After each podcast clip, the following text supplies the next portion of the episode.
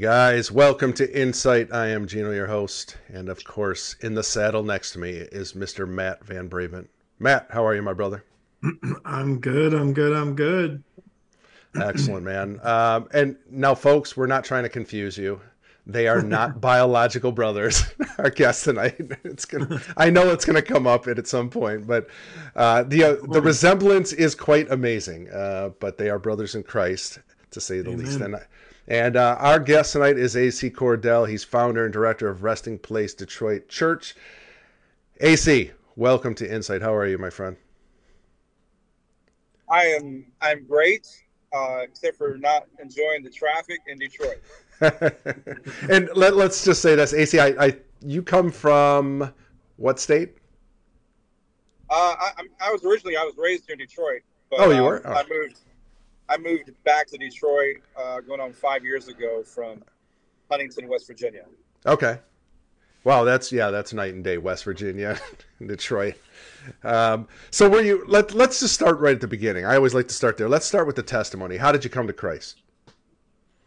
Well, my dad was a pastor here in Detroit, so I grew up as a PK, uh, which doesn't really mean a whole lot when it comes to salvation.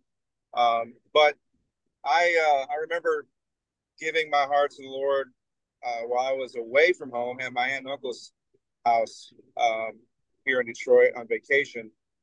Um, and uh, yeah, I was, I think, 12, maybe 13, and gave my heart to the Lord, and uh, just everything changed. Everything's changed.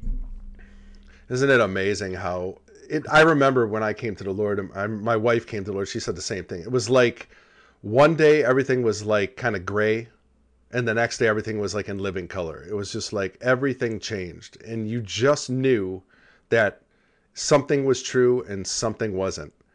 I it, i don't know how to explain it. It was that you know the spiritual veil the bible calls it that veils and the scales have been dropped from our eyes but it is a real thing. It's a, it's the spiritual rebirth. It's that you know being born again. And i know that born again term scares people off, you know, because it's been abused over the it years. Can. Unfortunately, uh, yeah, I can. But when it's when it's you know when it's given in context, I've had very good success with people just talking to them. That doesn't mean I'm converting people or something, but it, at least I have they're willing to have the conversation of what it means, you know, and I, that's but, a good know, start. It, it, but it's it's a true fact. I mean, the Bible talks about, especially when you've been water baptized, you were going under as one person and coming mm-hmm. out something different. so it's like a rebirth um, and a changing of the guard, so to speak. And so it should take your grace, great clouds to a sunshiny day. And, you know, for me, that night that I, I did accept Christ, um, just to be honest, I was getting, getting ready for bed that night, and I I remember sitting down on the bed and I just started weeping and crying for no reason at all. And my cousin was like, Yo, what's wrong, cuz? You all right? And I'm like, I don't know what's wrong. I'm just crying. and he was like, You want me to get my mom? I'm like, Yes. so my aunt comes down, my uncle comes down, and they're like, You know, what's going on? And I'm like, I don't know. I just I feel so good, but I'm crying. And, and my aunt was just like, wow, I think that's you know the Holy Spirit and just yes, wanting to uh, change your life. And and so at first I was like, you know, this can't happen because my dad's not with me. You know, like like I wanted my dad to be there. You know, and so uh, but I just I submitted to you know the power of the Spirit and just you know sat right there and and prayed a, a legitimate prayer asking you know god to, to be my lord and savior. And and so from that moment on you know i there's been times i i completely ran the opposite direction of him. Um, but i've known every step of the way that he was right there the entire time. So uh, I, it's you know that was an experience I'll never forget, um, and I, am thankful to this day for that rebirthing or born again transformation, whatever you know. Yeah, whatever. and Whatever suits you. we want to use. Yeah. Yeah, regeneration. I'm- yeah, you can. Yeah. Yeah, no, it's an amazing experience when you do come to the Lord, and because you realize at that moment how broken you really were. You just, Right. you just didn't know. You, you know, I remember thinking, man, I'm on top of the world. You know, I'm, you know, it, you know, looking for girls and drinking and all this stuff, and you, you thought, man, this is it. This is the life. You know, and then yeah, I'll worry about making, making uh, money and paying bills later. And you know, it took me 33 years before I came to the Lord. So you know, it, a little longer, but um, I always knew there was a God. I went, I grew up Catholic, so you know, I thought, okay, well, I'm in. I'd go to church on Christmas and Easter, and you know, maybe pop in on a Yeah. Sunday or two, and I'm all set. You know, God's gonna wink at me and wave me on in.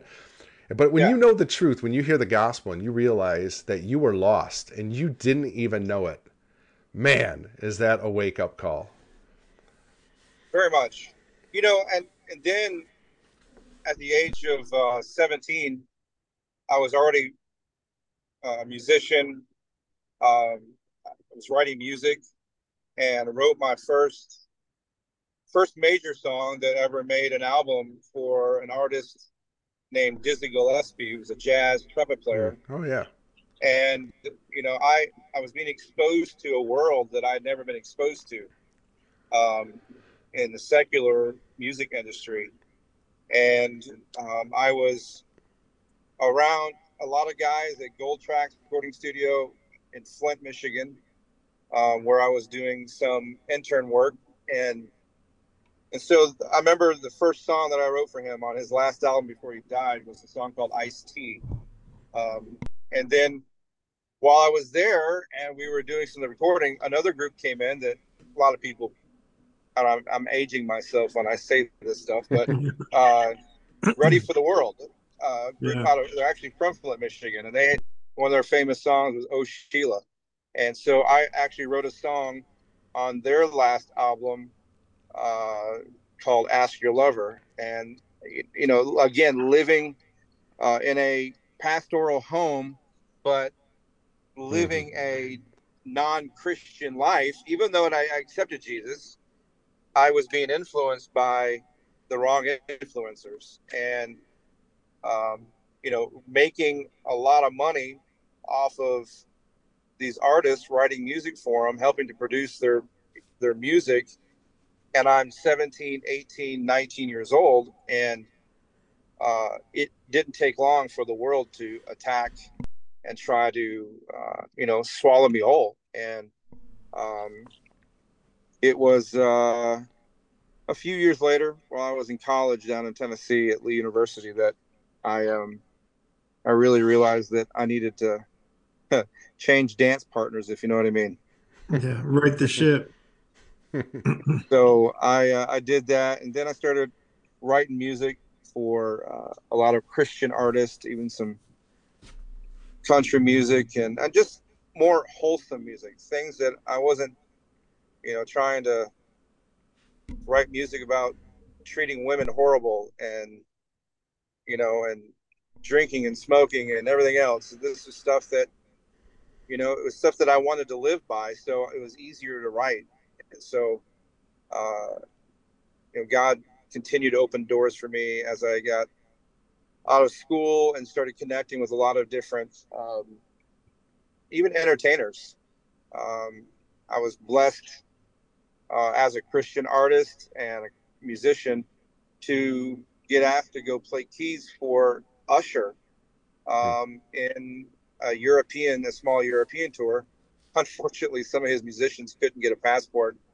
Uh, so because him and I had the same agent, um, I, I got asked to, and it was one of the most remarkable experiences that I ever had.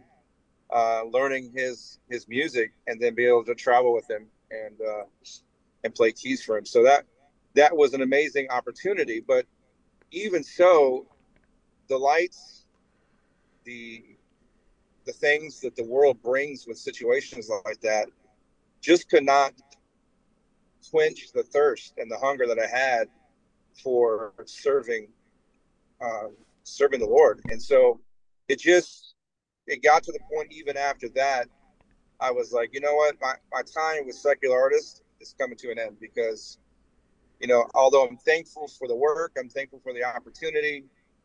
It just it kept bringing up memories of past experiences, and y'all know how it is. The enemy will use anything that he possibly can to trip you up and cause you to uh, turn away from your commitment to the King of Kings and Lord of Lords. So um, it just got to the point where I said enough is enough, and I at that point I had signed with a record label out of Nashville. and was writing for them, and being able to uh, just do kingdom business, and it was amazing. And so, Amen. I still I still do a lot of that. Um, however, now again things have shifted over the years. I've been in full time ministry for over twenty, hmm. and uh, as a shepherd and pastoring.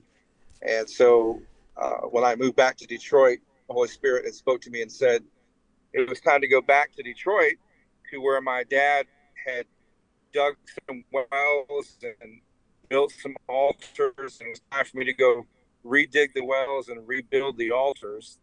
And that Detroit was about to be a a spiritual hub, and that uh, we were going to see things happen in Detroit. And as things happen in Detroit, we would see things that we would mm-hmm. affect our nation right out of Detroit. And so I came here with a high expectation that God was about to do some crazy things. And listen, we don't we don't have time tonight to talk about the crazy things that God has brought me through and to and and enjoy. But you know, people or wonders anymore. you you may have come by a little bit too late to tell me that because I've witnessed it too many times mm-hmm. in my life.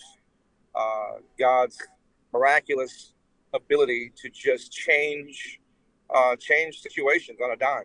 And so, uh, again, we came here uh, to back home to Detroit with the anticipation of watching God just perform uh, supernatural awakenings and outpourings, and He's doing it, especially right now, man. We're seeing God heal and deliver, um, setting people free right now at resting place. When I say heal, I'm talking about like um, bona fide healings where doctors have been mm.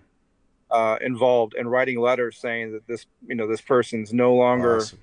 uh, full of cancer anymore, where cancer had been in their kidneys, their their stomach, their bladder, um, and and and God completely erased it in one moment. And so we've seen that. We've seen recently a lady uh, who had fallen this is back maybe four weeks ago. She had fallen in the shower, and when she did, she had hit her head and had major head trauma, a lot of broken bones, and she lay there for four days without any food or water before anybody oh, yeah, found out about her. Four days.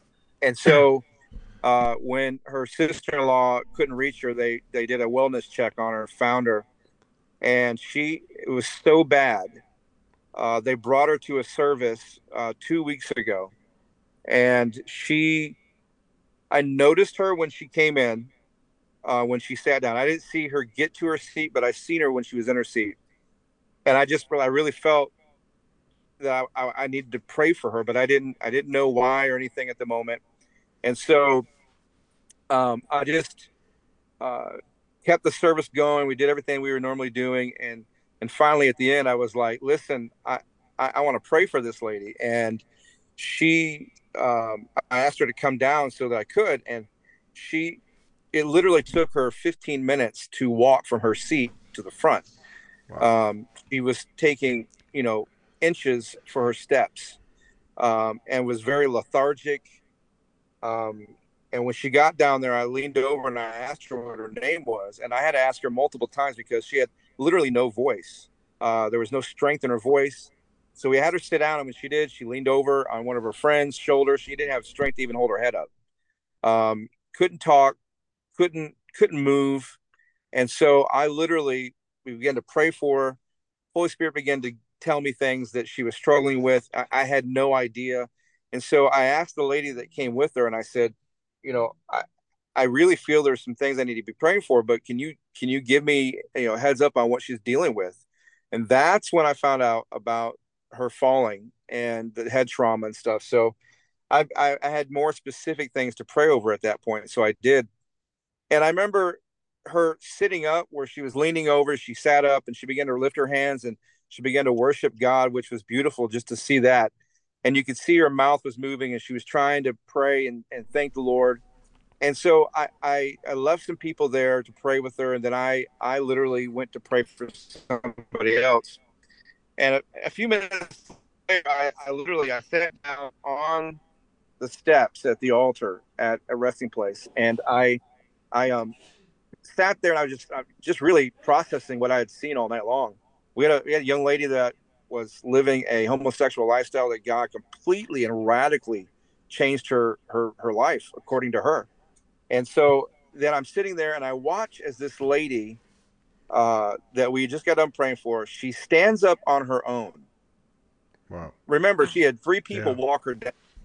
Stands up on her own, and as she's standing, she starts walking like a normal walk. And then she starts having a, a verbal conversation in full sentences with a full voice that had completely come back. And I sat there and I, I called her name and I said, Do you do you see what's going on right now? And when she realized what was going on, she began to get very emotional and broke down. And when that happened, other people around her was just like, "Oh my lord!" She she's talking, she's walking with no problem. Make a long story short, um, her her uh, a former pastor of hers, or a pastor she she sees on uh, some weeks, calls me on Monday and says, uh, "This lady was at our service and she was telling me what happened. We seen her how she was before, and when she walked in, we didn't even recognize her. Her countenance, her face, everything looked completely different." And he said, "So I asked her what happened, and she told me."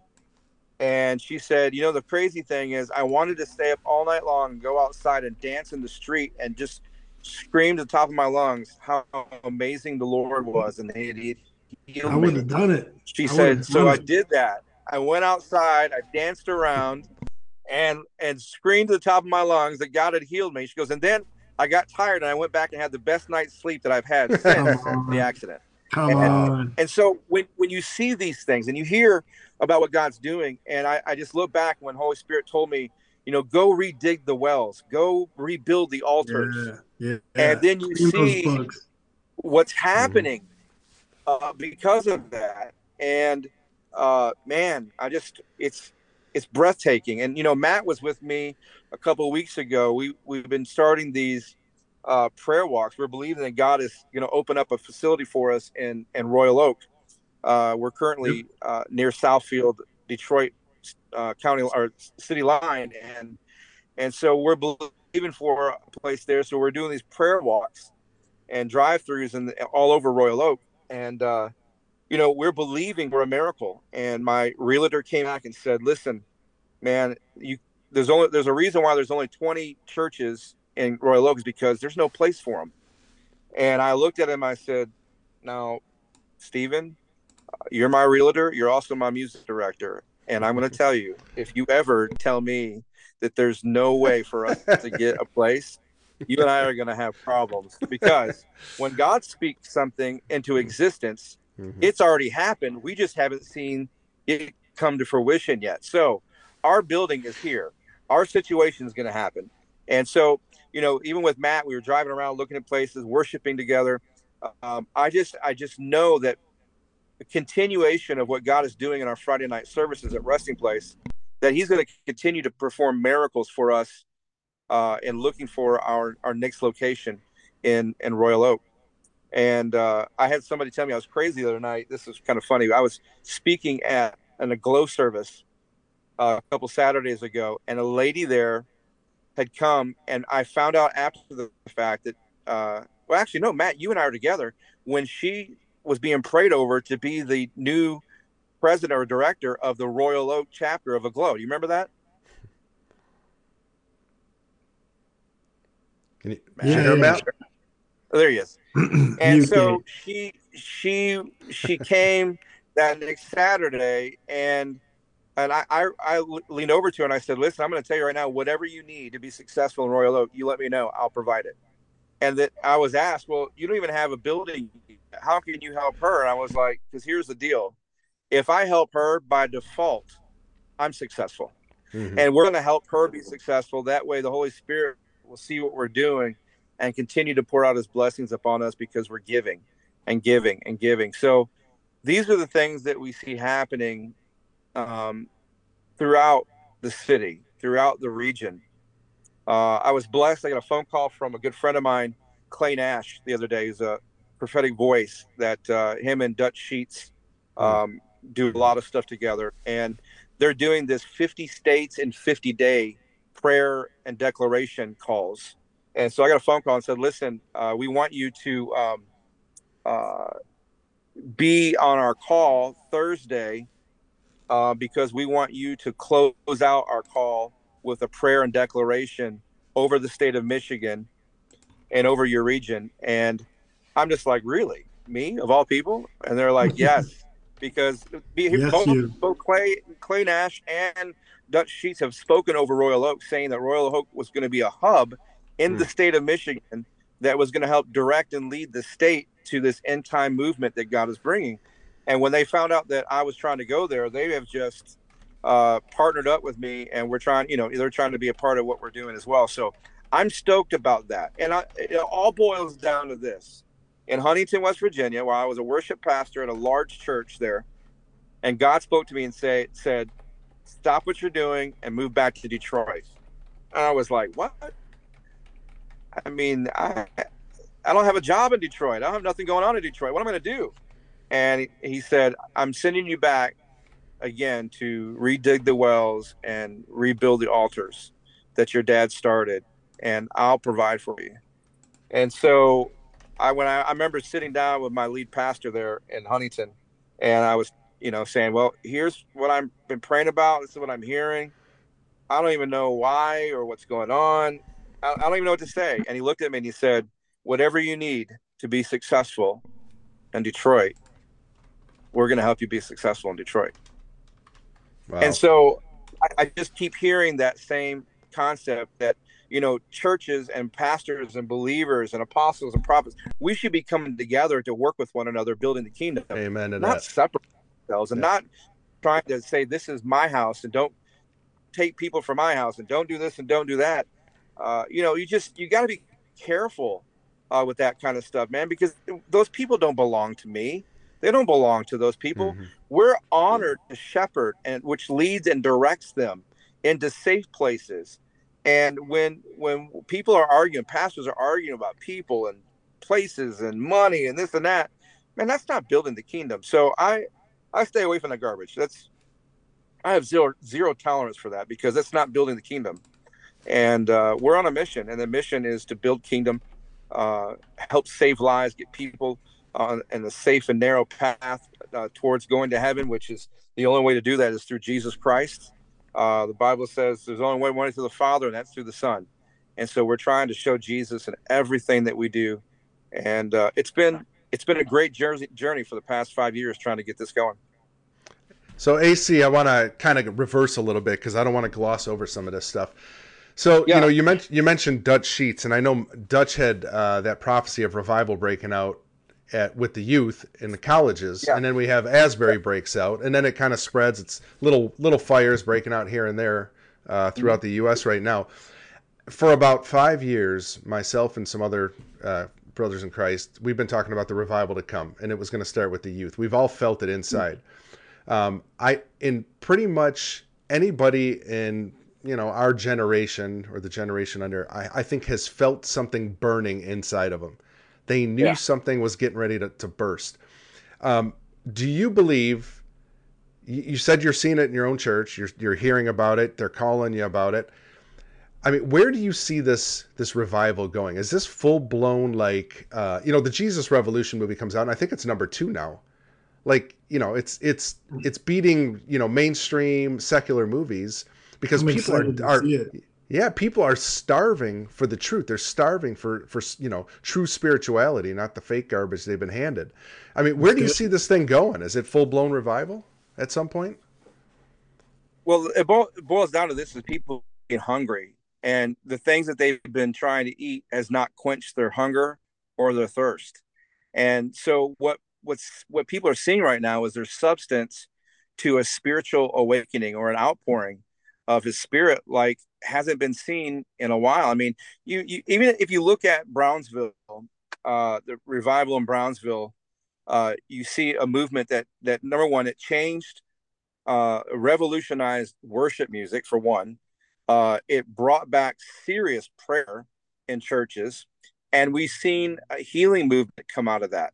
We also seen in Toronto, Canada, a big movement that that came for many years out of Toronto, uh, Azusa Street in California, the big revival. Every one of them produced a whole new sound, a sound of worship that hadn't been heard before, but it also attracted a younger generation that high schools and colleges and all of those were being radically changed. I mean, they were shutting down classes because classes were just breaking out in moves of power of the Holy Spirit. Um, and this was happening across campuses all across the country and the world. And I, I look at it and say this whenever you see our nation going so far in the wrong direction, like ours is, um, ours probably leading the way, us and the UK, uh, in going in the wrong direction uh, from uh, you know politically, our government, uh, church, just I mean family, everything, schools. It's yeah, going the wrong direction, and every time you see it happen as bad as what it is right now, God steps in and says, "All right, enough is enough." and he does something to spark some spark something that just causes people to have a hunger like never before. I'm gonna tell you right now what it is is repentance, um, salvation, and forgiveness. Us yeah, learning yeah. to forgive other people and learning to forgive ourselves for things that the enemy has been beating up us over for so many years, saying you can never do this, you can never do that in ministry because you did this. And mm-hmm. God says, listen, when He forgives us, he forgives us and removes it as far as the east is from the west to not be brought up again. So yes. if it's being brought up, it's the enemy. It's the yes. enemy that's doing it. And if the enemy's doing it, we don't have to listen to him. We can fight against it. So there's a hunger for repentance, for salvation, for forgiveness. And then when we've gone through that, God brings freedom. And what we're mm-hmm. seeing right now in these campuses and all over the nation right now is people are finding freedom away from the torment, uh, depression, and anxiety that the enemy has put everybody under for so many years. It's been like a trance. I mean, think I, about it. You drive around, you walk around. It, it's like people are in a trance. I would I would add religion to that. I think people were trying to break free from oh, religion. Yeah. That religious break spirit, man, that's a oh my that, gosh, that's a tough one. That right yeah. there, uh, people are, are finally learning how to have a relationship with God as opposed to approaching it as a religious entity that we have to figure out one way to live uh, you know this perfect life and when we don't we feel like oh we failed we're going to go to hell so we might as well just enjoy it and that's not what god's saying god's saying listen you know when you repent you're no longer a sinner but does that mean you're never going to sin again absolutely not the, the the big part to that is always being able to say god forgive me I repent of that sin. Just because you committed that sin doesn't make you a sinner. It means that you are human and you've made a mistake and you realized it. You've asked him for forgiveness. You repented of it. You turn away from it and you go back to living the life that God's created you to live.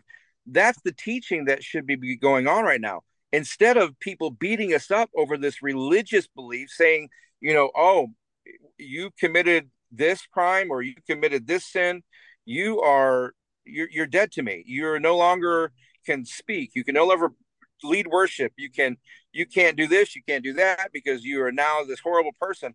And that is definitely not in the Word of God. It, it doesn't nope. say anything about it. So no, yes, dealing with the religious spirit and and operating out in relationship with God is a whole new concept that a lot of people are just now getting. Yeah, I tell you what, I mean, that's one of the things that I feel like our, our society suffers from most is because they don't understand where their worth is. Uh, you know, they think yes. that their, their value exists in, you know, McDonald's and Mickey Mouse. But I promise you this: uh, there's more to it than that. You know god saw you before you even existed and it's hard for people to fathom that because we live in such a physical world where all we understand is what we can see what's tangible what we can reach out and what we can grab. And and you know the problem is some of the things that are within our reach are the worst things that we could be reaching for yeah. And so it's tough you know it's tough in that way. And so like going back earlier in the conversation about how we approach people you know i always try to approach people as people. You know i'm not trying yeah. to think like you know in this context as i'm going to save your life. No god's going to save your life but hopefully something i do influences that. And that's really what it is that it comes down to. But yeah like i said you know like these people they, they live in this context where they just the world constantly inundates you as just this whole culture of you know Mickey Mouse and McDonald's, and that's what it is. And all the things are poisoning you. They're poisoning. Never good enough. They're poisoning you and they're polluting your mind in all these different ways, yeah. but you don't understand that because it brings comfort. It brings, you know, a culture. It brings, you know, flash and entertainment and all these things. And the, the church has gotten to the point now where it's just not shiny enough to get attention. Yeah. And, and that's an issue because the church was never intended to be shiny. The church is an infirmary. It's where you come when you're broken, where the where the world's cast you out. And yeah. you need healing now, and you need to get to that divine healer, not you know, doctor dot dot dot, but the, the one healer of all of our spirits and that's where we need to get ourselves back to that's where our point that's where our our compass needs to be directed to and let me let me jump in there one of the biggest things that god gave me a revelation on is this lately. Too many people are seeking the healing and not seeking the healer. Amen. Too many people yeah. are seeking the blessing and not the one who blesses. Yeah. And the the issue with that is if you were to seek the healer, you'll find your healing. Right. But it, when you are just going after healing, like people and I'm not trying to dog people out for it, but people are like, oh, where can I go tonight to get a word? Where can I go tonight to get prayed for for my healing? And it's not that they shouldn't go get prayed for, but my thing is this when I pray for somebody, I believe they're healed. Right. And I don't I don't believe that they really have to go get prayed for anybody else because when you pray the prayer of faith and you are believing for the unbelievable and expecting the unexpected to, to happen, I, I don't need to keep praying this prayer over and over and over for myself. I just need to start saying, okay, I now I believe that I've been healed and I'm going to walk in my healing. And because who, why is that? Because I believe in the healer. I'm not mm-hmm. just looking for the healing without with and bypassing the healer. And that's what I think people have happened for so many years. They've been seeking the gifts of the Lord and not really seeking after the Lord. And what happens with that is he's a jealous God. And he's like, listen, you just want my gifts. You you're you're abusing me, you're using me. You know, and and he said, I want you to climb up in my lap and and know that I am your Abba Father. And I want you to have relationship with me that you know me by name, that you know who I am when I speak, your ears turn up and and you turn and you lose focus on what you're thinking about to focus on him.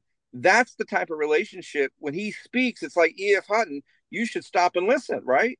And so what's happened is people are just seeking after the gifts of God. And I believe part of this revival, this outpouring awakening that's happening right now, is people are actually crying out for God for the first time in a long time instead of crying out for the things that God can do for them. I say this all the time to people at Rest Place. When you come to the altar, you know, and you're going to bring him a, a, laundry list of all these things you need help with. Tell the, the amount of time that you spend asking God for help, spend that amount of time waiting on Him to answer you. It's, I mean, it's so sad as we we we we give God all these, you know, we need this, this, this, and this, and then we get up and we walk away from the altar or wherever we're praying, and we never give God time to respond and talk back to us. And and this is something I've been teaching for a long time is you know, Dr. Cho, who pastored the largest church in mm-hmm. Seoul, South Korea, uh, I seen an interview with him one time, and they, said, how did you get the largest church in the world? You got a million people, And he said, It's simple. We pray and we obey. And Amen. the guy who was interviewing was like, Well, we got, there's more to that. He was like, No, literally, we pray about it. We listen to what he said.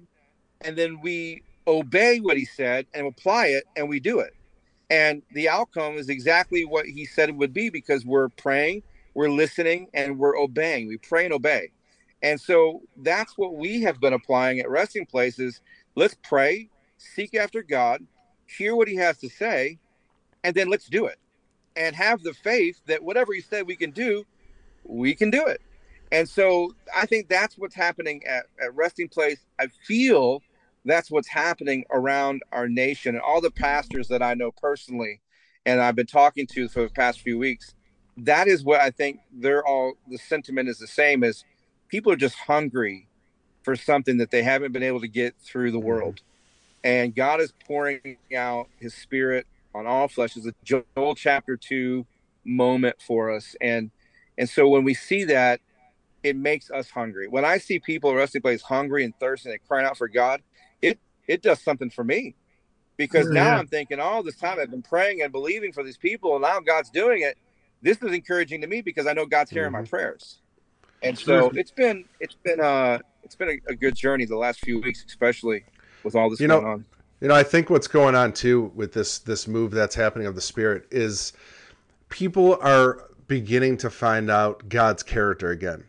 That he's a righteous God, that he's a just God, that he's the same yesterday, today, and forever, that he's immovable, he's immutable, that he's, you know, this is the other thing. He's not a man that he should lie. So if you if you have a promise from him, I get lots of dreams from God. He he has shown me lots of things. Some of this is already coming to pass right now as we're speaking. Lots of things are happening Oh. right now. And I stood on it even when, you know, I didn't tell anybody because they would have thought I was nuts, you know, but it, but I'm starting to see the Yeah. fruits of my my belief, my trust in him, not in me. Not in my sinful Yeah. ways, in in his perfect nature. Right. And and I Right, put I, I've grounded myself in it. Now there's one other promise he's promised me, and it's pretty big.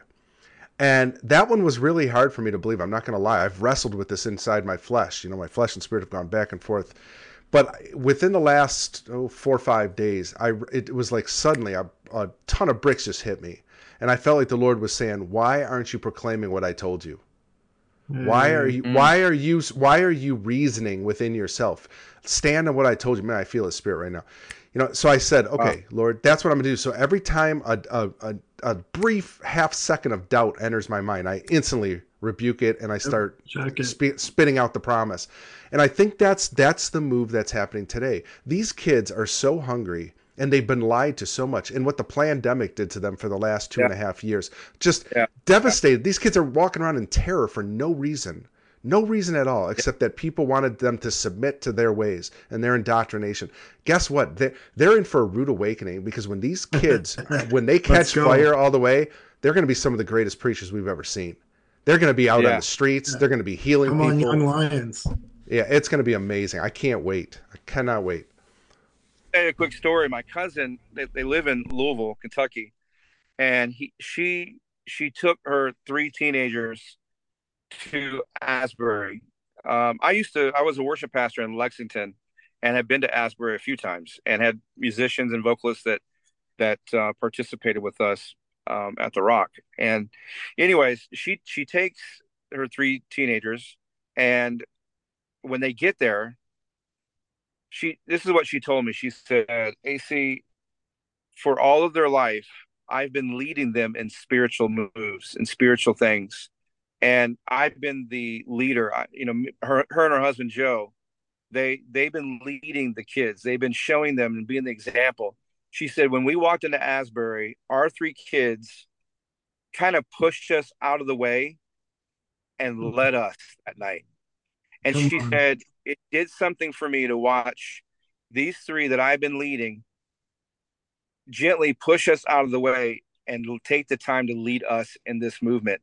And it's not that it's not that us veterans, so to speak, are giving away to all the rookies. But if you pay attention, like the Tigers, I'm a Tigers fan.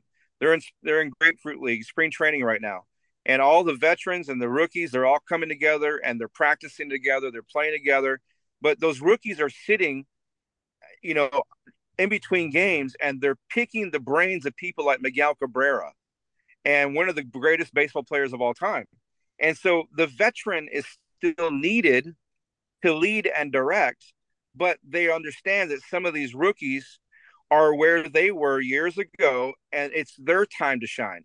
And so what I was getting out of that when my cousin called was, you know, it's not that none of all of us that have been around for a while in ministry, uh, it's time for us to take a back seat. It's really, and if you look at Asbury, uh, everybody, there's some people who are complaining that this is only student led. Listen, that's not that's not accurate. Uh, the the dean, the director, the president, all these people that are leaders sat back and watched. And what was happening is when they encountered something that they didn't know what to do, they would turn and they would walk to a leader and they would ask, What should we do now?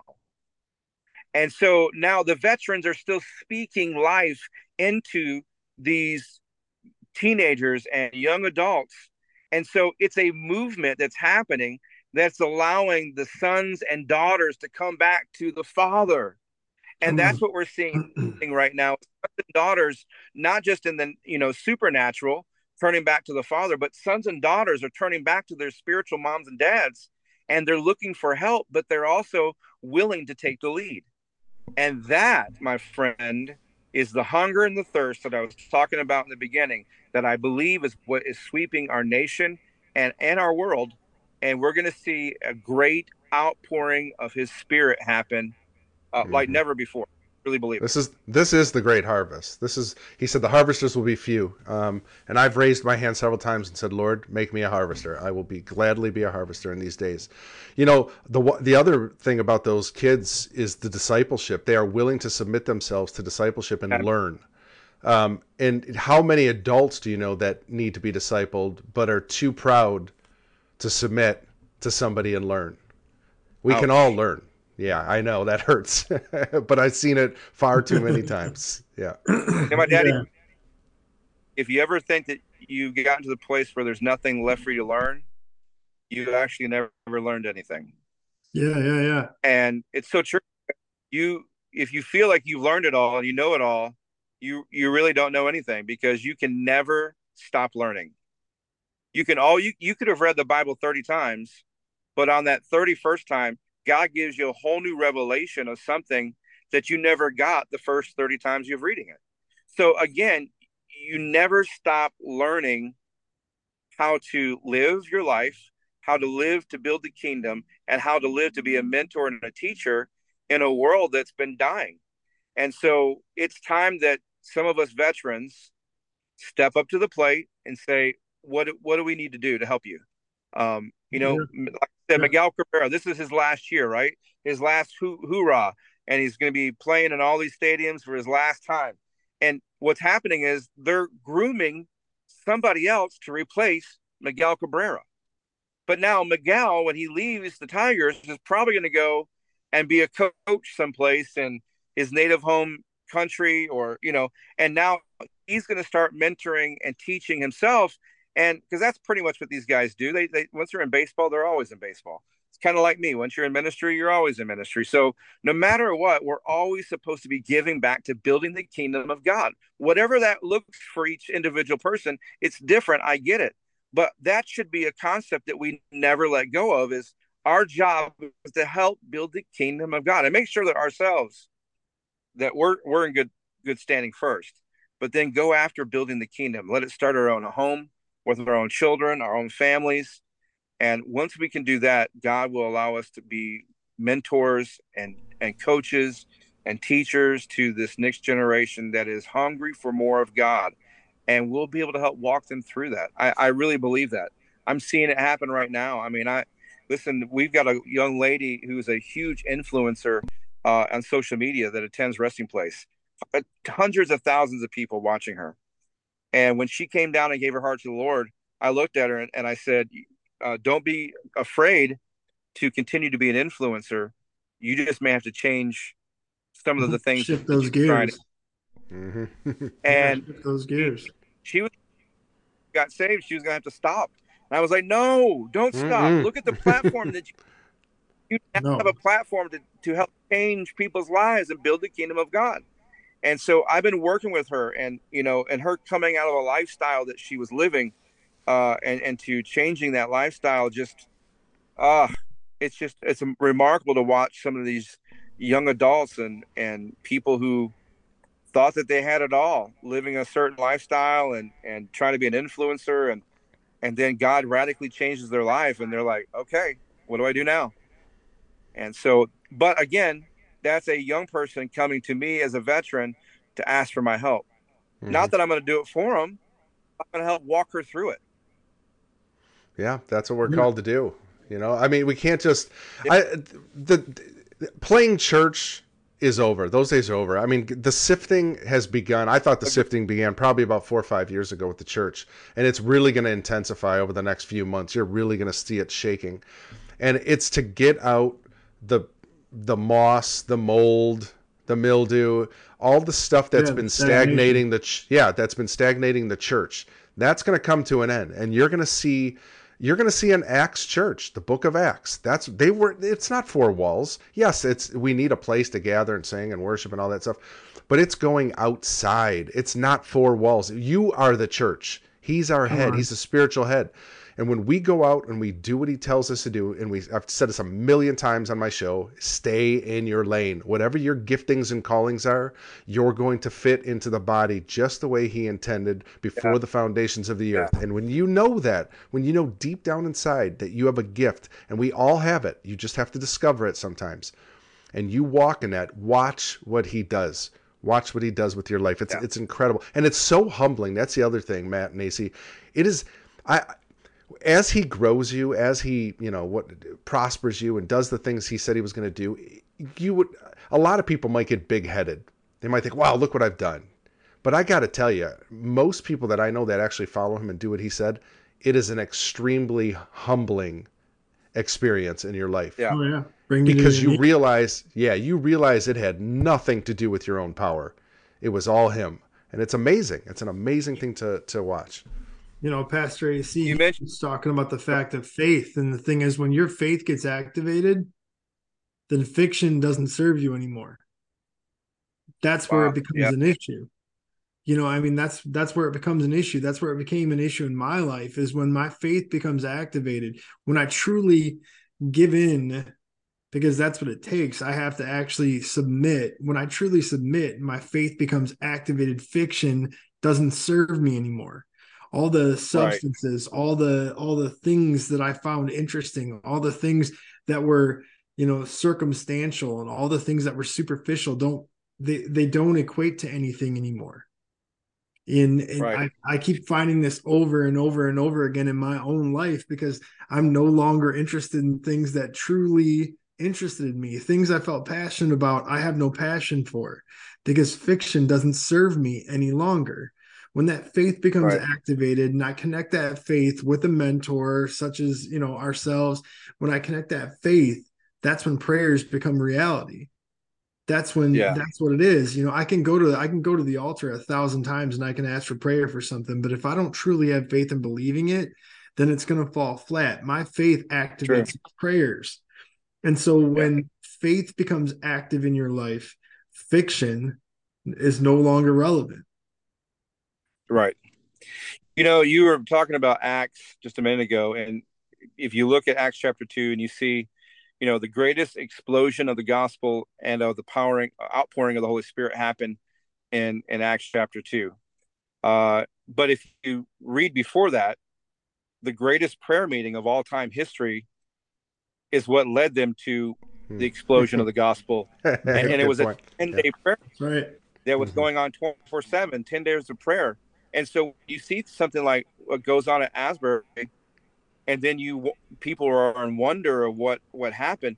Here's the thing: if if our churches would start praying 24 7 for like 10 days, like they did in, in the book of Acts, can you imagine what would come oh, out of that? I mean, literally, yeah, the whole world was changed because of that mm-hmm. prayer meeting. And so we're mm-hmm. seeing Asbury take that step you know 10 12 14 days whatever was going on with that and we're seeing the outcome it's spread across the world we shouldn't be surprised that's god's mo you spend that much time with him, you move his heart to want to do something on your behalf. And so mm-hmm. that that would be that. The other thing I want to suggest to going back to the attack on the church, um, if people would read the book of Jude, it's only one chapter long, but read the book of Jude. It's called the Gateway to Revelation for a purpose. But you'll see three different spirits that were designed to run rapshod in the church. While Jezebel was being blamed for everything, these other three came in the back door, and most churches never seen it. And the first one was the spirit of Cain, which is to kill your brother. And uh, you know, I would encourage everybody watching this just go to the Book of Jude, read it. It's one chapter long. It is beautiful, but when you read it, it it makes Re- Revelation that much more uh, uh, more of a revelation Tr- to you. Transpa- you understand yeah, more it. transparent. So mm-hmm. I, I, would do that. You'll see, yeah, more transparent. You'll be you'll be able to see it, and that's what I've been teaching. And so when we found out what was going on in Asbury and Lee University and different places, um, I just I knew that we had been overcomers of those spirits that the enemy has been trying to attach to the church, to its believers, to its uh, you know congregations and whatever else you want to call them um, it's been it's been out there. And i believe god is sending his spirit not to just feed the hungry and those who are thirsty but he's breaking chains off of people's lives right now. He's literally uh, breaking chains of uh, depression um, anxiety uh, unbelief fear that stuff is being broken off of these young people and people of every every age right now and so when I say, when you ask the question, do I believe this is a revival and what about it? It, it definitely is. And I believe, it, again, it's an outpouring of his spirit, like in Joel chapter 2. But I also believe it is uh, tapping into maybe the end, end time revival that's going to sweep the world. And I just want to be smack dab in the middle of it, no matter what it is. That's mm-hmm. right. If it's only right. to last for six months or a year, or if we're leading into you know the end times i want to be smack dab in the middle of it whatever he wants me to do willing to do it you don't want to be sitting on your hands don't get caught sitting on your hands no. right now now's the time to move to, to use your gifts yeah. you know ac i wanted to touch on this too i believe and, and you might disagree with me on this but i believe the 501c3 has been a restrainer on the church for a long time um, and i and a well, lot some people some, some oh do you agree I agree. Oh, awesome. I don't, okay, I don't need the government trying to tell the church okay, what to believe. Ex- excellent, Dude, because I not even constitutional. I think mm-hmm. this is this is one of the reasons that the church is going to be shaken quite a bit this year because God is not playing around anymore. There's no more having the government as the head of the church. The head of the church is right. always supposed to be Jesus Christ, not the government. Right. And and all, you know all these pastors that have submitted to the 501c3, and I do mean submitted. They've bowed to the pressure of the government you know, look what they did yeah. during COVID, during the lockdowns. All these guys, you know, forced their churches to be locked down and shut, couldn't gather anymore. And then when they got back together, forced them to wear masks. These, this isn't spiritual leaders. These are weaklings. These are no. babies, if they're, if anything, in Christ. Uh, having church, pastors were thrown in jail because of that mm-hmm. during that COVID. Or whatever it was. Yeah, the pastor in Sorry. Canada, I forgot his name. I can never pronounce his name. Uh, the the Polish guy. Well, there was, was another one in California, just, and mm-hmm. and they they right now he actually he just sued the state of California and won, mm-hmm. uh, but because they, they, kept taking jail, they kept suing him. Kept that was John MacArthur. And yeah, there you go. Mm-hmm. Yep. And so it that it's been crazy what they've been trying to do. But I, I will tell you this: um, we're doing a it's called Biblical Citizenship in Modern America. It's one of our life groups right now at Resting Place, and we're in the fourth, going in our fifth of it. And it's really learning how the Constitution was created through the Bible, and we are learning depth of the people that was involved there in Philadelphia when the Constitution was signed, and and just a whole lot of amazing information. But one of the things that we keep going, coming across in the Constitution and Bill of Rights and different things that are out there for us is the government has no right in controlling the church unless we give them the right. And the 501c3, in my opinion, was created to give them the right to control the church.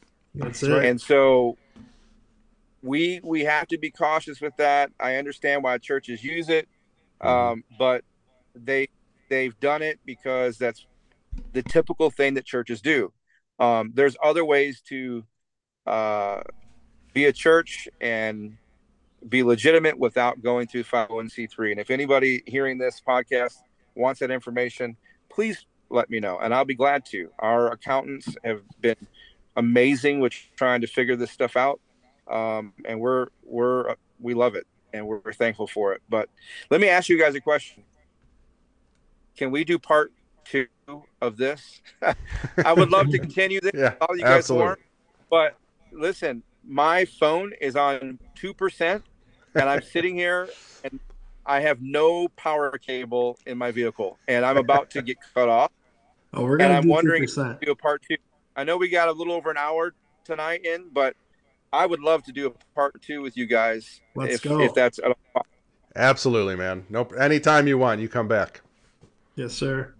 Platform's well. yours. Listen, first of all, I just want to pray a special blessing over you guys. Absolutely. Um, Thanks. that you're doing, building the kingdom over over the podcast, over the ministry, that God will continue to pour out His blessings upon you guys, and uh, that God will continue to bring the right people uh, in contact with you that uh, will help spread the gospel and build the kingdom of heaven. Um, and listen, get ready. God's about to do some things in this region in Detroit, and I, I'm telling you, mark my word, you're going to see miracle signs and wonders happen like never before. Let's go. Amen. Amen. I'm all for it. I, I've been waiting for that. I Detroit. I've heard often Kim Clement when he used to have his his ministry here in Detroit Yes. back in the early Yes. 2000s. He used to talk about Detroit being the hub of the revival. So, yeah, that was back Yeah. in gosh 02 or 03. I think he was saying that. Yeah. Let's yeah, do it. yeah. Even Let's do so it. come Let's do it, brother. Jesus. Amen. Thank you so All right, much. AC, Thanks yeah, much, Thanks for coming on, man. Appreciate it. Good meeting I you. appreciate brother, my friend. Take care. Yes. Oh, that was cool, man. Good guy. Yeah, he's my dude, man. That guy's a he's a that guy he is he is so powerful. I'm telling you what, it's not a wonder that he actually did uh so much musically because I swear if you've seen a worship leader, it blew my mind. I knew him before I'd seen him worship for a while. But then when I actually went to Resting Place, his church that he's he's he's been working on you know, building for the last year, he kept inviting us out and we went out there to see a service. And this man, when I walked in there, it's funny that you mentioned that we look so much alike because the fact is like people were like crazy. Pastor AC. They were coming up to me and I'm like, I'm not Pastor AC. And they were like, What? You know, like I've I've met people at other churches and they're like, Oh yeah, you're the musician. And I'm like, No, that's that's AC. like people always confuse us because I guess the hat, the glasses, the beard, you know, like the whole deal. But when I went and I actually walked into that church and I heard him worshiping, I was like, wow, this guy, holy smokes. And he, you want to talk about laying it all out there. You know, like he he literally comes off of that that piano sweating and then walks up and then walks up to the pulpit, sets down his Bible, sets down his iPad, and then gives you a message that will bring nothing but truth to you. He's a he's he he's a real one. He's a real one. That's you why I wanted tell. that's why I wanted to have him, you know, come on the show. And I was reaching out to him earlier today and I was just kind of laying things out for him. And he asked how long. And I was like, yeah, usually we go about a, we go about 2 hours and he was just like, "Oh, that's a thing because he's in such high demand, you know, like God is doing such a work in his life right now that he's going here there everywhere. I mean, he flies he was he was doing music ministry for a, a friend of his church in Baltimore. And so he was flying back and forth to Baltimore every week. Oh my gosh. And he he did that for I, I can't even tell you how long, to be honest with you. I mean, he could he could probably be a better testament to that, but it seemed like a really long time. Like every time I turned around, he was flying to Baltimore. He was flying to Baltimore. He was flying to Baltimore. And uh I guess now at that church that, that he was at, they actually have like someone to take uh, his place to where he can be full time here um, and, and invest in resting place. Uh, but uh, yeah, I mean, he's just really trying to make a move for God, and I, I just I really really love that guy. We yeah, went and it's uh for sure, man, for sure. It's like nothing. It's it's like it's like most people you don't encounter. He knows his truth, you know, and he's had his he's had his checkered past, just like we all have. He's mm-hmm. had his periods of, you know, being backslidden and his periods of like pure honesty. He's just a he's a real one. And I really, really respect him for that. You know, and it's just a it's it's something that uh, I feel like God has ordained our relationship. And and so yeah, I definitely feel like we need to have him come back maybe oh, even yeah. a few times. I was gonna say he'll be because a regular guest. if you want to hear some things, you want to hear some mm. things, man. He yeah. he'll tell you the truth. I want see this is the time, the era of time in the church that we're moving into that I've I've been waiting for this for a long time. Like I I knew it was coming. I could feel it inside. Um, oh, uh, hang on, Plant Patriot. I have to figure this out. Just tried to click on the Zoom and it's okay. So Plan if you have Zoom on your phone or Zoom on your computer, all you have to do is take that link and plug it in, and then I'll let you in from the waiting room.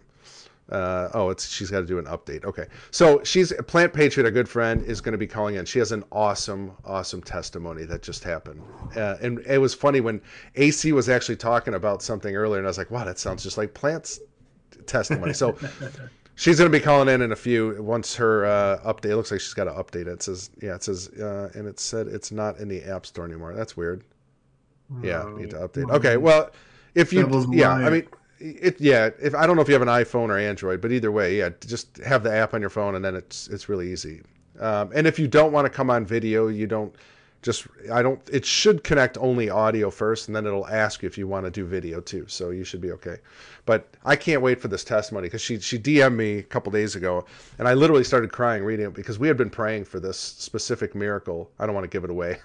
Um, for a while now. In fact if you look at our crawler up there her name is up there, Plants Plant Patriots family, because um, she's they've had a hard they've had a rough go. I mean, there's been a lot of health issues going on in her yeah. immediate family, so it's a really really cool testimony, and I love when God does things like this because all that's going to do is edify us more, and it's going to make us you know rebuke the devourer. You know, when you guys were talking about faith, I was thinking of the woman with the issue of blood yeah, that yeah. woman, if you think about this, there was hundreds, maybe maybe thousands of people in the streets of Jerusalem. And she was waiting for Jesus. She knew he was going to be in town. And she's sitting there waiting, waiting. This woman's sick. She's not feeling good for 12 years. She has blood coming out of her body that shouldn't be coming out. And what does she do? She somehow, some way, she she says, if I can just touch the hem of his garment. And she works her way through the crowd and she reaches out and touches his garment. And what did Jesus say? He said, I felt someone touch me. I felt virtue leave my body. And the disciples are like, "What are you talking about? Of course, people are touching you. There's th- there's hundreds of people around like trying to touch you." And he says, "No, no, no. This one's different. This one because you know, he was basically saying she had faith to believe. She didn't. She was. She was. That's faith, Matt. I mean, she like literally had reached out and says, "If I just touch him, I know I can be healed. I know not even touch him, but just his garment. His just garment. Yeah, it's amazing. Just what he's wearing. I'll be I'll be yeah. right back. I'll be back in just a minute. Yeah, yeah. So, guys, uh, super super excited to hear this tone, testimony. I I know most of you probably already know it because I think she mentioned it over in Better Lately's chat the other day, and and also I know that um, she was probably DMing some of you guys too because she's so excited. And I, it's just such an awesome thing. I remember when God healed my wife's back. Oh gosh, it was probably this was in 2003, I think. Um, this is a time when I'm just starting to come to the Lord, and He's really doing some things in my life. And my wife was messed up. She got an epidural shot when my daughter was born, and it jacked up her back, and lots of trauma um, I remember the chiropractor looked at her back X-ray and he says, "What did you do? Were you in a car accident?" You know, that's how bad it was, and and she couldn't, she could hardly get up. She had pain all the time, couldn't lift the kids, couldn't feed the kids, and I'm miserable. My business is failing at the time. I had lots going on. I've told you guys my testimony. And I just, I remember praying, I'm like, Lord, you got to heal her. And I didn't even know anything at that time. I mean, I hardly knew the Bible. I knew maybe a couple verses that I'd memorized. And I had a supernatural event that night where the Lord just spoke to me, literally audibly. Uh, if it wasn't audibly, it sure sounded like it. Um, and he said, "Touch your wife's back." And before that, I had I, have given you this testimony before that you know I it felt like electrical shocks going through my body, and I literally thought I was dying for a while. And then it turned into the most pleasant experience I've ever had, and this overwhelming feeling of love and peace and joy that flowed through my body. And and then he spoke again. He said, "Touch your wife's back." And then this is you know midnight, and I'm thinking if I wake up my wife, she's going to kill me because she hardly sleeps anymore. She's she's so in so much pain. But then I said, "Okay, Lord, you're going to have to wake her up." And like a couple seconds later, I hear her getting up out of bed because the baby started crying, and uh, woke her up. And she comes out, comes downstairs. She limps downstairs, to, gets a bottle for the baby, and, I, and I'm thinking, "Oh my gosh, now I got to go like pray for her." She thinks I'm nuts already. and so I So I put my hand on her back, and I, Matt, I'm telling you, I didn't even know like how to pray. Like I was, I'm talking baby, baby Christian, and I'm, I said, I think I repeated Isaiah 53, you know, by His stripes you are healed, because I had just yep. read a book from my pastor about that, and she she said, okay, thanks, kind of sarcastically, walks back upstairs limps, whatever.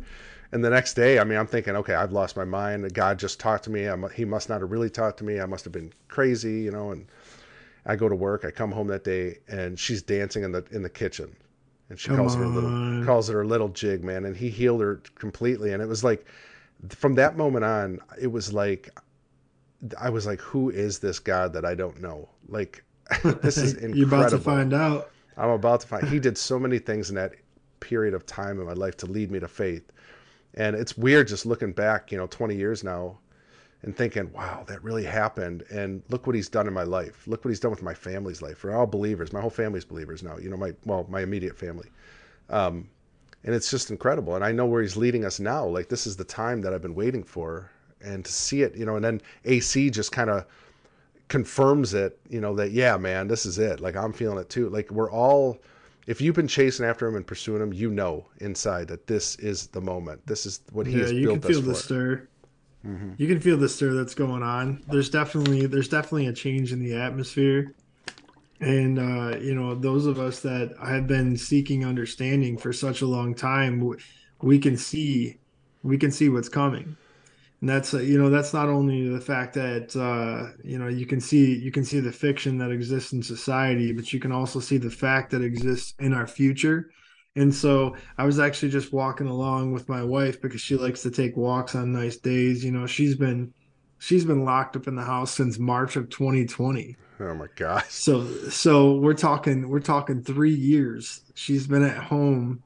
Uh thankfully, you know, God has he's preserved her position and and she's been able to keep working, but you know she gets stir crazy. And the funny thing is she's never mm-hmm. really she was never really one to want to be out there in nature. You know she's not that type of roll and tumble girl where she just wants to get out there and take a walk in the woods. But then as as god has done more and more of a work in her life now she's like i want to be out in the nature. I want to see the birds. I want to i want to appreciate the majesty of god and you know i want to go and see things and experience things and it's become a, a, real thing and we were walking and i was just telling her about you know the thing is what we don't understand is all these things have been happening behind the scenes because we've been distracted um, from even our faith because of everything that they keep putting in front of our faces. But the thing is if you if you focus on your faith then you can see through the fiction that's happening in front of you uh, you can definitely feel a stir. The atmosphere is changing, and I'm excited. I'm excited for it. I'm excited for revelation to fall down. I'm excited for people to find truth. You know, uh, Pastor AC, or even you made a reference earlier about how people would think that you were crazy. To be quite honest with you, I'd rather be considered crazy than lazy. You Absolutely. know, I mean, because when things when things come down to absolute truth and when all those fictions start to fall and when all those you know those falsities that have existed in our society that have even molded our children and our generations when they start to fall down even those that supported it won't be able to deny. And so then they'll realize okay was was i wrong? Were they really crazy or were they trying to tell me something you know it kind of goes back to what pastor ac was talking about how the the the validity of mentors. There there's no there's no point of becoming i guess uh, what's the best way to describe it? Obsolete when it comes to faith. It's just like it's just like with a with soldiers in, in a war zone there's still highly decorated generals out there. They might not be taking the fight but they're there in the tents waiting for those that need understanding. And so it's just kind of where we're at. This is our position. And you know the farther the farther that we drive through this the more that the younger generations are going to start to become hungry and they're going to need to know what happened before they knew what was true. You know um what what did we see you know like what did we see what did we actually experience in our lives before they knew what was the truth and honestly, I say young people, but I think I take that lightly because it's not even young people. It's pastors that have been asleep. It's leadership that's been asleep that they felt like they went through the motions and they've been doing all the, you know, dotting all the I's and crossing all the T's. And because of that, they felt like they were in right order. But when order comes into the church, when order comes into the body of believers, that's when you start to believe that's when you start to actually understand how far out of order you truly were. You know and and that's the that's the tricky part is like that whole concept of order and discipline. You know i had a i had a conversation with pastor ac uh, uh, last week and i was talking to him about the fact that people have this concept that pastors or um, leadership are unapproachable and I've I, have i have learned that in my own experience. I've had even family members and things that I've encountered where they're just like they're unapproachable. You can't approach them. Well, the, the thing is, if we can't learn, caller, caller, I'm going to need you to mute your stream. I've always wanted to say that. you get to show a bullier like that. She's I get to I get to do my red pill seventy eight impression. She's trying so hard to get on the call. I know. I, can you hear me? Uh, you we can loud and clear, five by five. How are you, sis? Okay. Sorry. Good. How are you? Good. Good. good. It's been a long time since you called in. It is. It has been a long time. Um, it's funny. I couldn't pull up Foxhole on my phone I'm watching on my iPad so I can see all the stream key stuff. And I couldn't access Foxhole from my phone, so I had to type in that whole long password. Oh my gosh! oh my gosh! and, how many, and and you actually got it right on the first try. I did. I did. It's wow! A miracle the Lord Jesus. Yeah. Oh my gosh! Two miracles in one week. yeah, yeah, yeah. yeah. God is. You know what? Okay, so before before we get into your testimony, I got to pay some bills here because we do have sponsors now. and folks, folks, if you're having a, eh, I, I got it. This is my, you know, this is where I go into get a pillow, and get some Z Stack. Yeah. Do if, it. If you're if you're tired, if you're waking up feeling lethargic and restless, you need a new pillow. And what yeah. better place to get a pillow than from our good friend and fellow patriot and Christian brother in Christ, Mike Lindell's My Pillow. Well, he's right, actually right, man. There. Am I? Am I? Yeah, he's I right. He's over here. Yeah, yeah. I can never get it right because the camera flips it. He's down right, there. So you see him.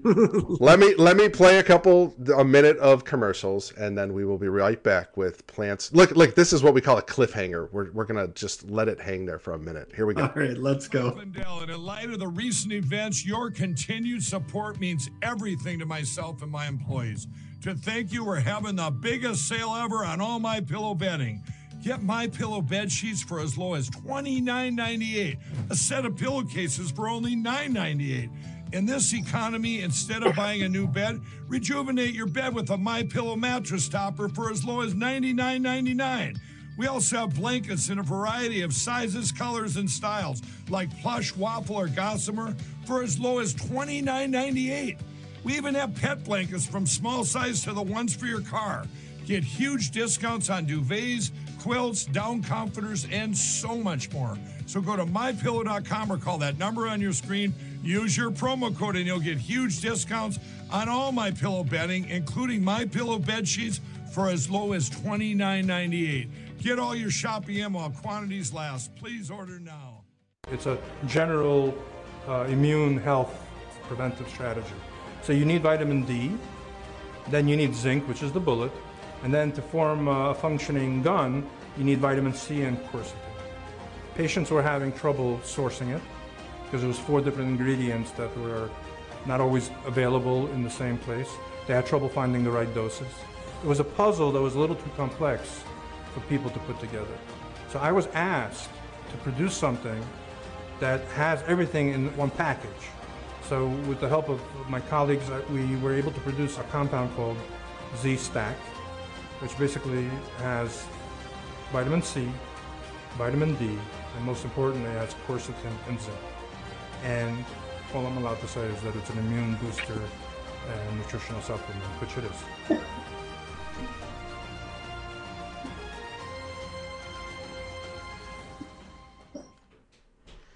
All right, guys. Thank you so much for waiting. And um, before we get into plants, awesome testimony. Look, I'm another cliffhanger. Here we go. I gotta. Sorry, sorry, plant. I, I can I call you by your name or do I call you plant? No, that's all right. I was gonna say I gotta go. I gotta go buy some sheets. Just kidding. Oh, That's what I'm saying. That's what I'm saying. Do it, everyone. let me let me just let Tam Growl. Thank you so much for the can. I appreciate that. There you go. And yes, that's a beer can on a Christian show. I know. I know. don't don't don't condemn me for it. Don't okay, so messenger. so yeah, Plant Patriot said she's nervous in the chat. Plant, let, let me tell you something. I remember the first time I ever called in to anybody's show, and it was Red Pill 78s. Okay, this is probably like, oh gosh, it's probably four years ago now. And I remember, isn't that I- crazy? I- oh my gosh, I was like having like, uh, what do they call it when you're having a, uh, like an attack, like uh, um, almost like asthma. attack. Yeah, anxiety Yeah. attack. I was, I was like freaking out. I'm like, oh my gosh, oh my gosh, I got. What am I going to say? What if I screw up? What if I, you know? And I wasn't on camera. That was just a phone call the first time.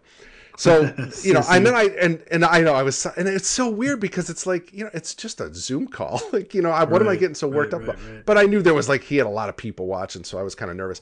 You know, so I'm just like, okay, I'm gonna do it again. Then it was like a couple weeks later, I called in, and I was showing my face, and then I, you know, and then you just get more comfortable doing it. Like now, I heard there are times I still get a little stage fright before I go live. Like if I know if if I have a you know a guest coming on that's you know renowned or somebody knows that you know then I'm like, oh man, I hope I don't screw this up. You know, but I don't know. It's funny when I just pray. I'm like, okay, God, you're in control you're gonna take care of the anxiousness like you always have because i've always been an anxious person inside and he does so plant Well, I don't Take some know deep if you breaths. remember The, the last time that I called in and I was talking to you and Michael, I did actually have an asthma attack. I don't know if you remember that You or did? not, but I Oh, do. man. i don't Yeah. remember that no Yeah, I had to go real quick, and my daughter's like running downstairs to get my inhaler. It's like it oh my so- gosh It was like somebody didn't want me to say what I was saying. you know. yeah. Yeah, all right well let's that's well, all fair. right i'm gonna lord i pray right now that our sister in christ does not have an asthma attack we command in the name of jesus christ that she will not have an attack while giving the testimony because the the devil we know the devil doesn't want people to hear the testimony but God is the Almighty One, and He's the protector of us all, and He wants the testimony given out because we need to build each other up. We got to edify the church. That's what this is. That's what these miracles are for, not just the person and for the family. It's for others. So, all right. So, with all that, let's hear it. This is so amazing. I'm so happy. I um well, first of all, I don't think I'll have an asthma attack because I'm I've been so happy all day long. Um, ever since I heard, uh, it was literally just like a year ago that only a year my sister got diagnosed with stage four lung cancer. It had invaded one of her ribs. Um, she had gone into the hospital. She had like I don't know, like a liter and a half of fluid removed from her chest cavity. Um, it was a really devastating diagnosis. We lost her twin to colorectal cancer about in 2019, right before all the crazy COVID stuff happened. Wow. And um, these are my two big sisters. I come from a big family. There's eight of us. These are the firstborn, the twins. It was a big deal to lose my other sister, and I thought, gosh, you know, I can't lose my other sister. And um, she she's gone she didn't have like traditional treatment. She never had like chemo or radiation. She went on a medicine which i wasn't happy about to be honest with you with all the stuff that we've you know we've been through with big pharma. Mhm. but um she at one point she had a really bad um bout of how can i put this? She had come here to ohio to visit her kids. Her kids both live here and her sister of course too me. Um but uh she really was feeling really bad at that time. And um here she ended up in the hospital while she was here. She was having a really hard time breathing. And i think the first the minute that they heard oh she's got stage 4 lung cancer nobody really took it too seriously at the time. Long story short for the course of a couple months she had developed what was called pneumonitis. Um reason why she was having trouble breathing was this pneumonitis um just it can almost cause like scar like tissue in your lungs it had nothing to do with the cancer it probably had everything to do with the treatment but um so we just Was- went through was- that Was she doing chemo? no, she didn't know chemo or radiation. I think she might have taken pills in the very beginning, like chemo pills. hmm Um, but it wasn't for very long. But at the same time, the just prayer, uh, just sort of standing, just literally standing on. I fully believe in healing. I've experienced it myself. I've witnessed it myself. I, I've had firsthand. I've witnessed it, and um, her attitude the whole time. I have to tell you, my other sister. I don't mean to. I, I'm going to try to make this real short. My other sister, she was a believer. She loved the Lord, but at the same time, um, I think from the minute she heard cancer, I don't think she thought she was going to get better. Does that make sense? Yeah. Oh yeah. hmm and um my sister my other sister she just had such a positive attitude from the beginning um completely opposite of what i would have expected from her but she was just i don't want to say okay with it you're not okay with that but she just had a really positive attitude through the whole thing and long story short with um prayer and uh, she hasn't even been taking any medicine because the pneumonitis that's where i was going with the pneumonitis she had to get um, healed from the pneumonitis before they would resume any kind of treatment. So she was just now gotten better from the pneumonitis. And so she went to have her scans to see where she's at so that they could resume treatment. And she has been declared cancer free.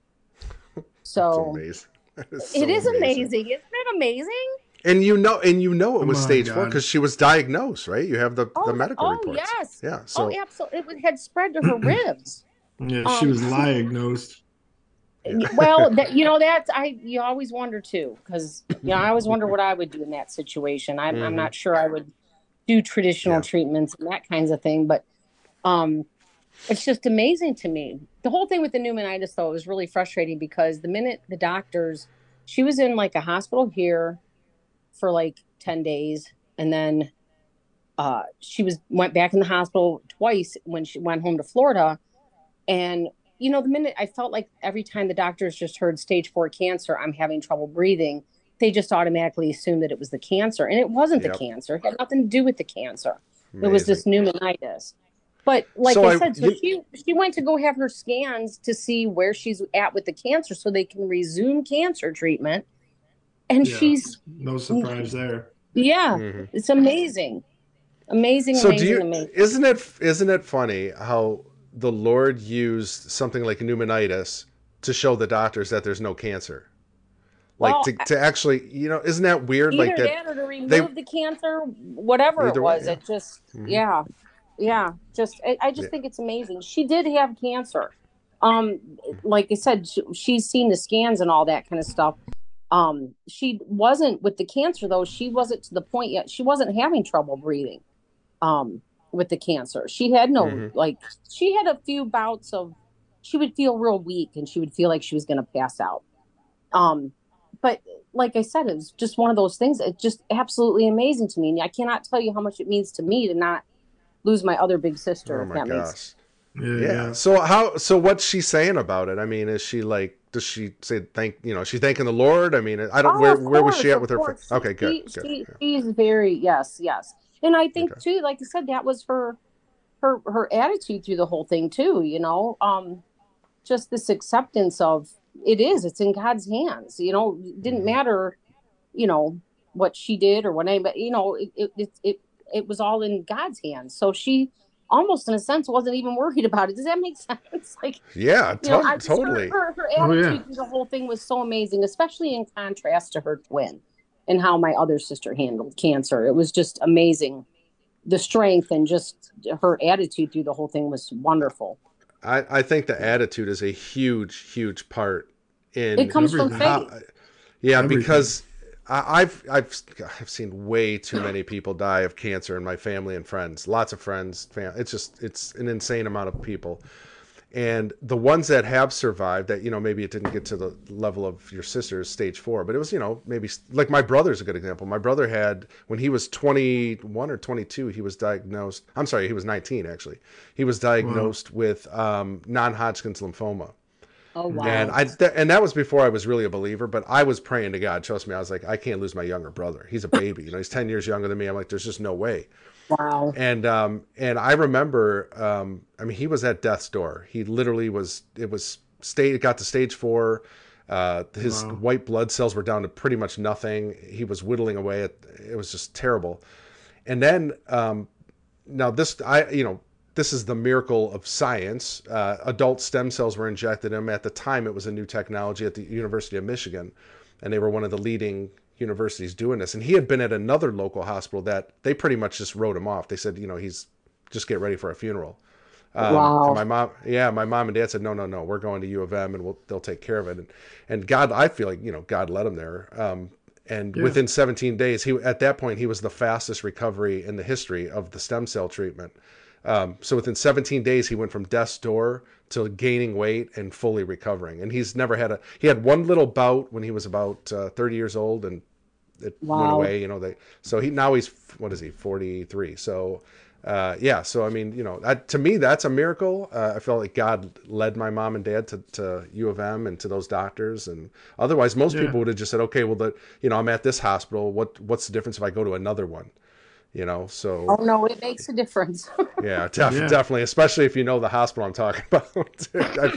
We've we've had lots of bad luck in that hospital.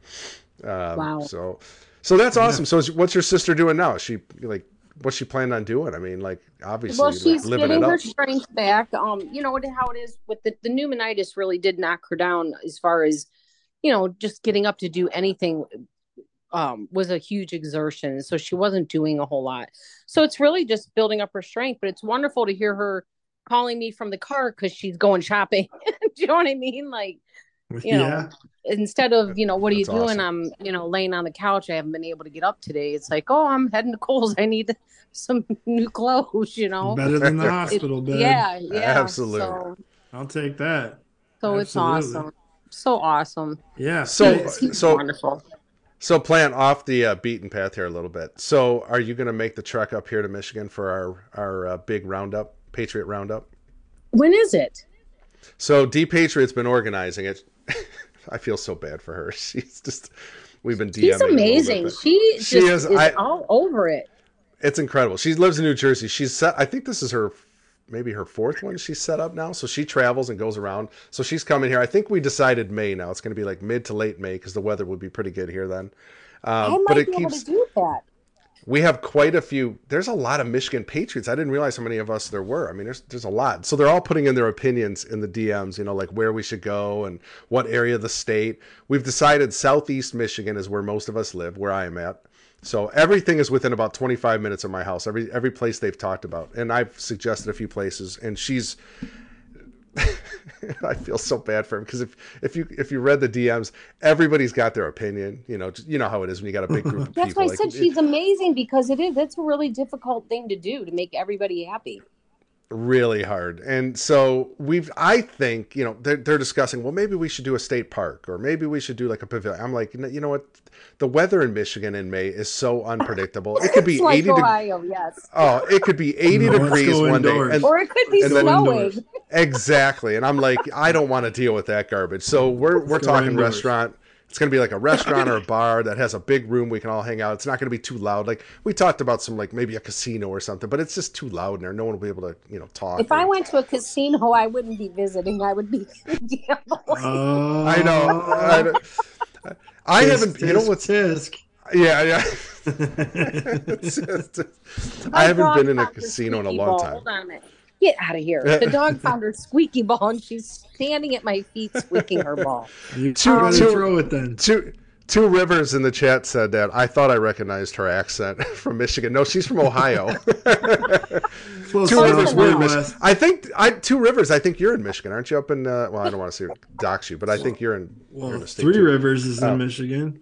That's true, and in uh, Southeast Pennsylvania, Michi- right? Michigan is closer to me too. That I mean, that's probably It's from where you're at. It's it's about less, probably about two hours. Yeah. Yeah. yeah. That would So that- like how close to Detroit? Because we used to go to Detroit. Um, we're like 25 minutes. now where we're talking. It's probably 45 minutes outside of Detroit. Yeah.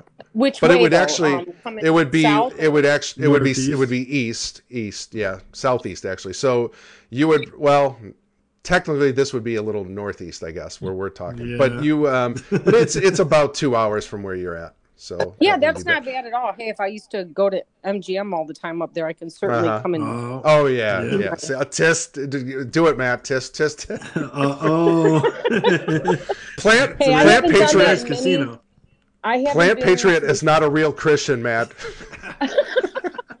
I um I haven't been to a casino. I think I was at it must have been 2018 we went to Las Vegas cuz my nephew got married. So it's been a while. So I got a clean slate where that's concerned. So but, okay. um, I um, also I have a brother who lives in Fenton. So um oh, really? Oh, cool. Yeah, that's Yeah. that's only uh, twenty minutes, twenty five minutes for me. Yep. yeah, see so I could come to do that and then I could go stay with my brother that way I wouldn't have to drive home. So Yeah, it's There gonna be go. fun. I can't wait. I, I love meeting up with everybody. When I went down to that um, that thing down there in Ohio with uh, Red Pill and J.R. Majewski, and and it turns out like I, I'm so bummed out. Neo was there, and I didn't. It was so funny. Did you see when I had Neo on the show a few weeks ago? yes, I did. Yes, yes. Okay. It was I'm talking to her and I don't know why all of a sudden it dawned on me. I'm like, "Oh my gosh, you were sitting right in front of me at that that roundup and we didn't even know each other at the time." And she's like, "Oh my gosh, we're like literally 5 feet apart and we never said hi or anything, you know."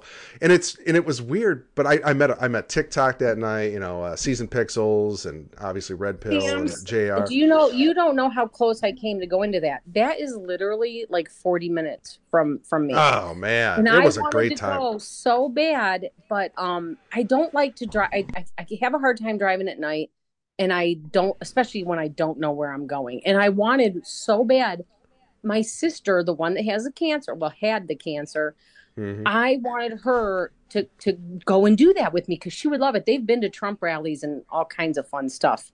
Um, they're down there in Florida, and uh, she, for whatever reason, couldn't go with me that night, and I was so bummed. I watched it live, and I was just so bummed that I couldn't go do that that night. But wouldn't wouldn't that have been amazing? Like I said, just Oh yeah. yeah. you know, It was it was a weird idea who each other's were at that point. Yeah, you know? exactly. It was a weird night because uh, me and my wife, I, I told her like two days before, I'm like, we're going down to Ohio. We're going to go watch, you know, see Red Pill and JR Majus. She's like, okay, cool. I'm like, oh, wow. She said yes. Okay. So that was a good start. so we, you know, we, it was like a two hour drive and it was pretty rural where, where he lives. Uh, he's right on the lake there, kind of a cool little area. And it was, it was pretty cold that night too. It was November, early November. And so, but there was like a hundred and gosh, probably 150 people there, maybe like at its peak. And I met a ton of like I, we were just hanging out, having a great time. You know, he he had a bunch of barbecued stuff and and red, but I felt terrible because that was the night Red Pill got. Uh, everybody got purged on on what was it? Twitter, YouTube, yes, Facebook. yes. Like he he got nuked that night. Like they hit everything, and then his cat died the same day. So he was having a really bad night.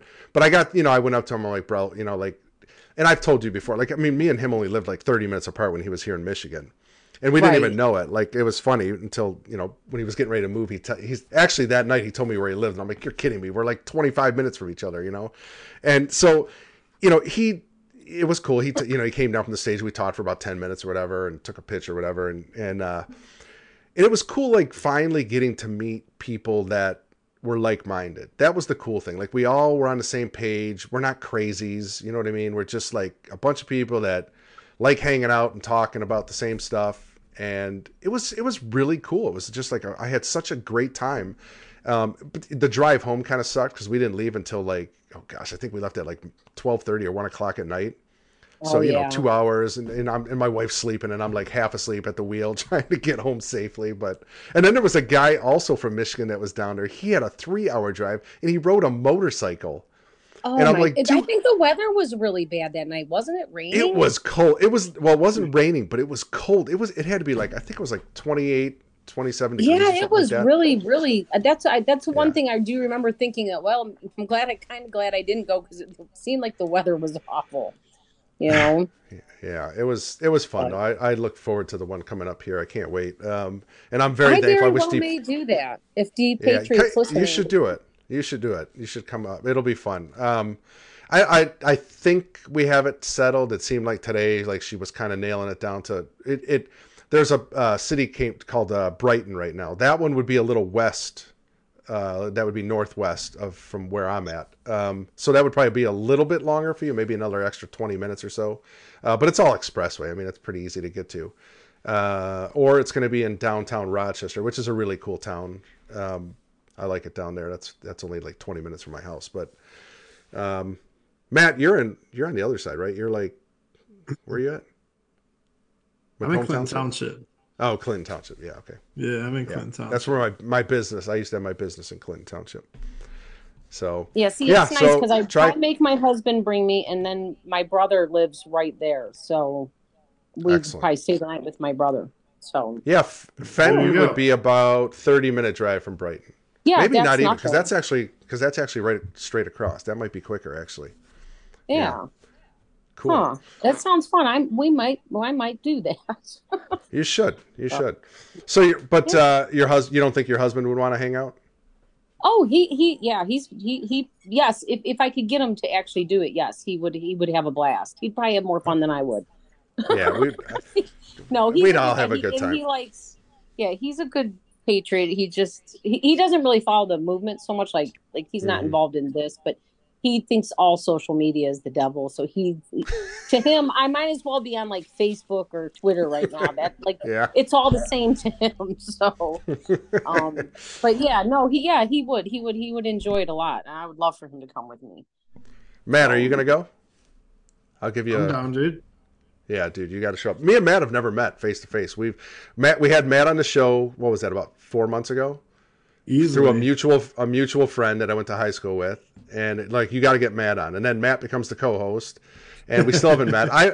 It's funny, like all the people I co-host shows with. I don't. we think live like than- 20 minutes apart from I, each other. I. I know we're not that far away. It's funny, and we keep saying we're going to go out to eat or whatever, and it just never happens. But we we have to make a point of doing it. Um, I'm trying to think like all the co-hosts. Like Michael lives in Texas, so me and Michael have never met face to face on the Blender. Uh, me and Gino, he lives down in. Well, I, don't know if he wants me to say. He lives southern area, and we've never met face to face. In fact, I don't even know his real name still. He I, I, he's probably going to tell me soon. Um, who else? Then on. Um, oh, I've never met Megan Walsh face to face. I've never met Mike face to face on True Hollywood Story. Like, it's weird that Zoom allows you to do this, and you feel like you're like best buds, but then yet we've never met face to face. We've never even shook hands. That's kind of It weird. is funny because you do. I like I feel like I know you. You're my friend.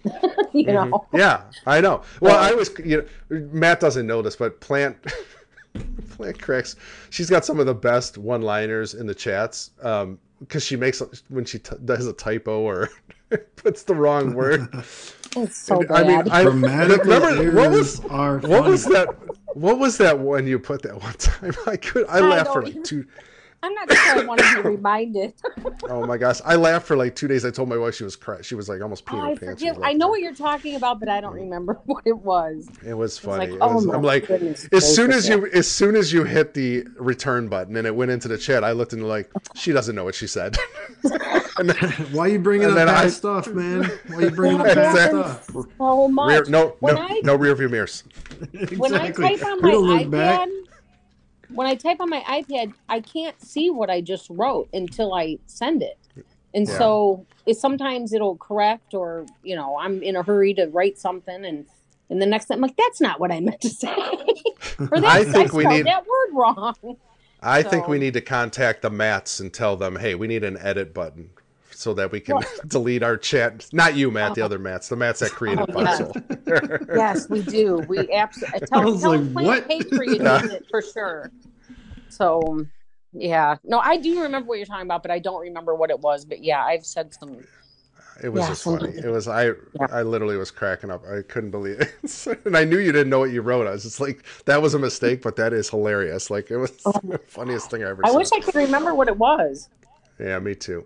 Me too. Hmm. You know, I gotta say, um, because I kind of glossed over the whole My Pillow thing, but I gotta say again, and I'm not just trying to sell stuff here, because if and by the way, if we do get proceeds, they go my whatever I make goes right to rescue the Fosters. So I'm not ta- pocketing any of this money, by the way. So, but anyway, um, so we got the sheets, the Giza sheets. I got. I've actually. I'm wearing his his slippers right now. They're amazing. I love them. I wish I would have got one you. size. If you order the slippers, I got to tell you, go at least one you. size bigger. Yeah. Uh, I ordered right to size, and they're a little tight for me, but they feel great. Um, I've got the new 2.0 My Pillow, which is amazing. I've never slept so good. Like I'm not even exaggerating. Like it, my wife said, it's like we're in a luxury hotel or something. I'm like, yeah, Must it's be amazing. nice. Yeah, yeah. So I was really told you cool. you're selling me some sheets. How many times do I see these ads all over the place? And you're the I first know. time I'm like, oh my gosh, I got to get those sheets.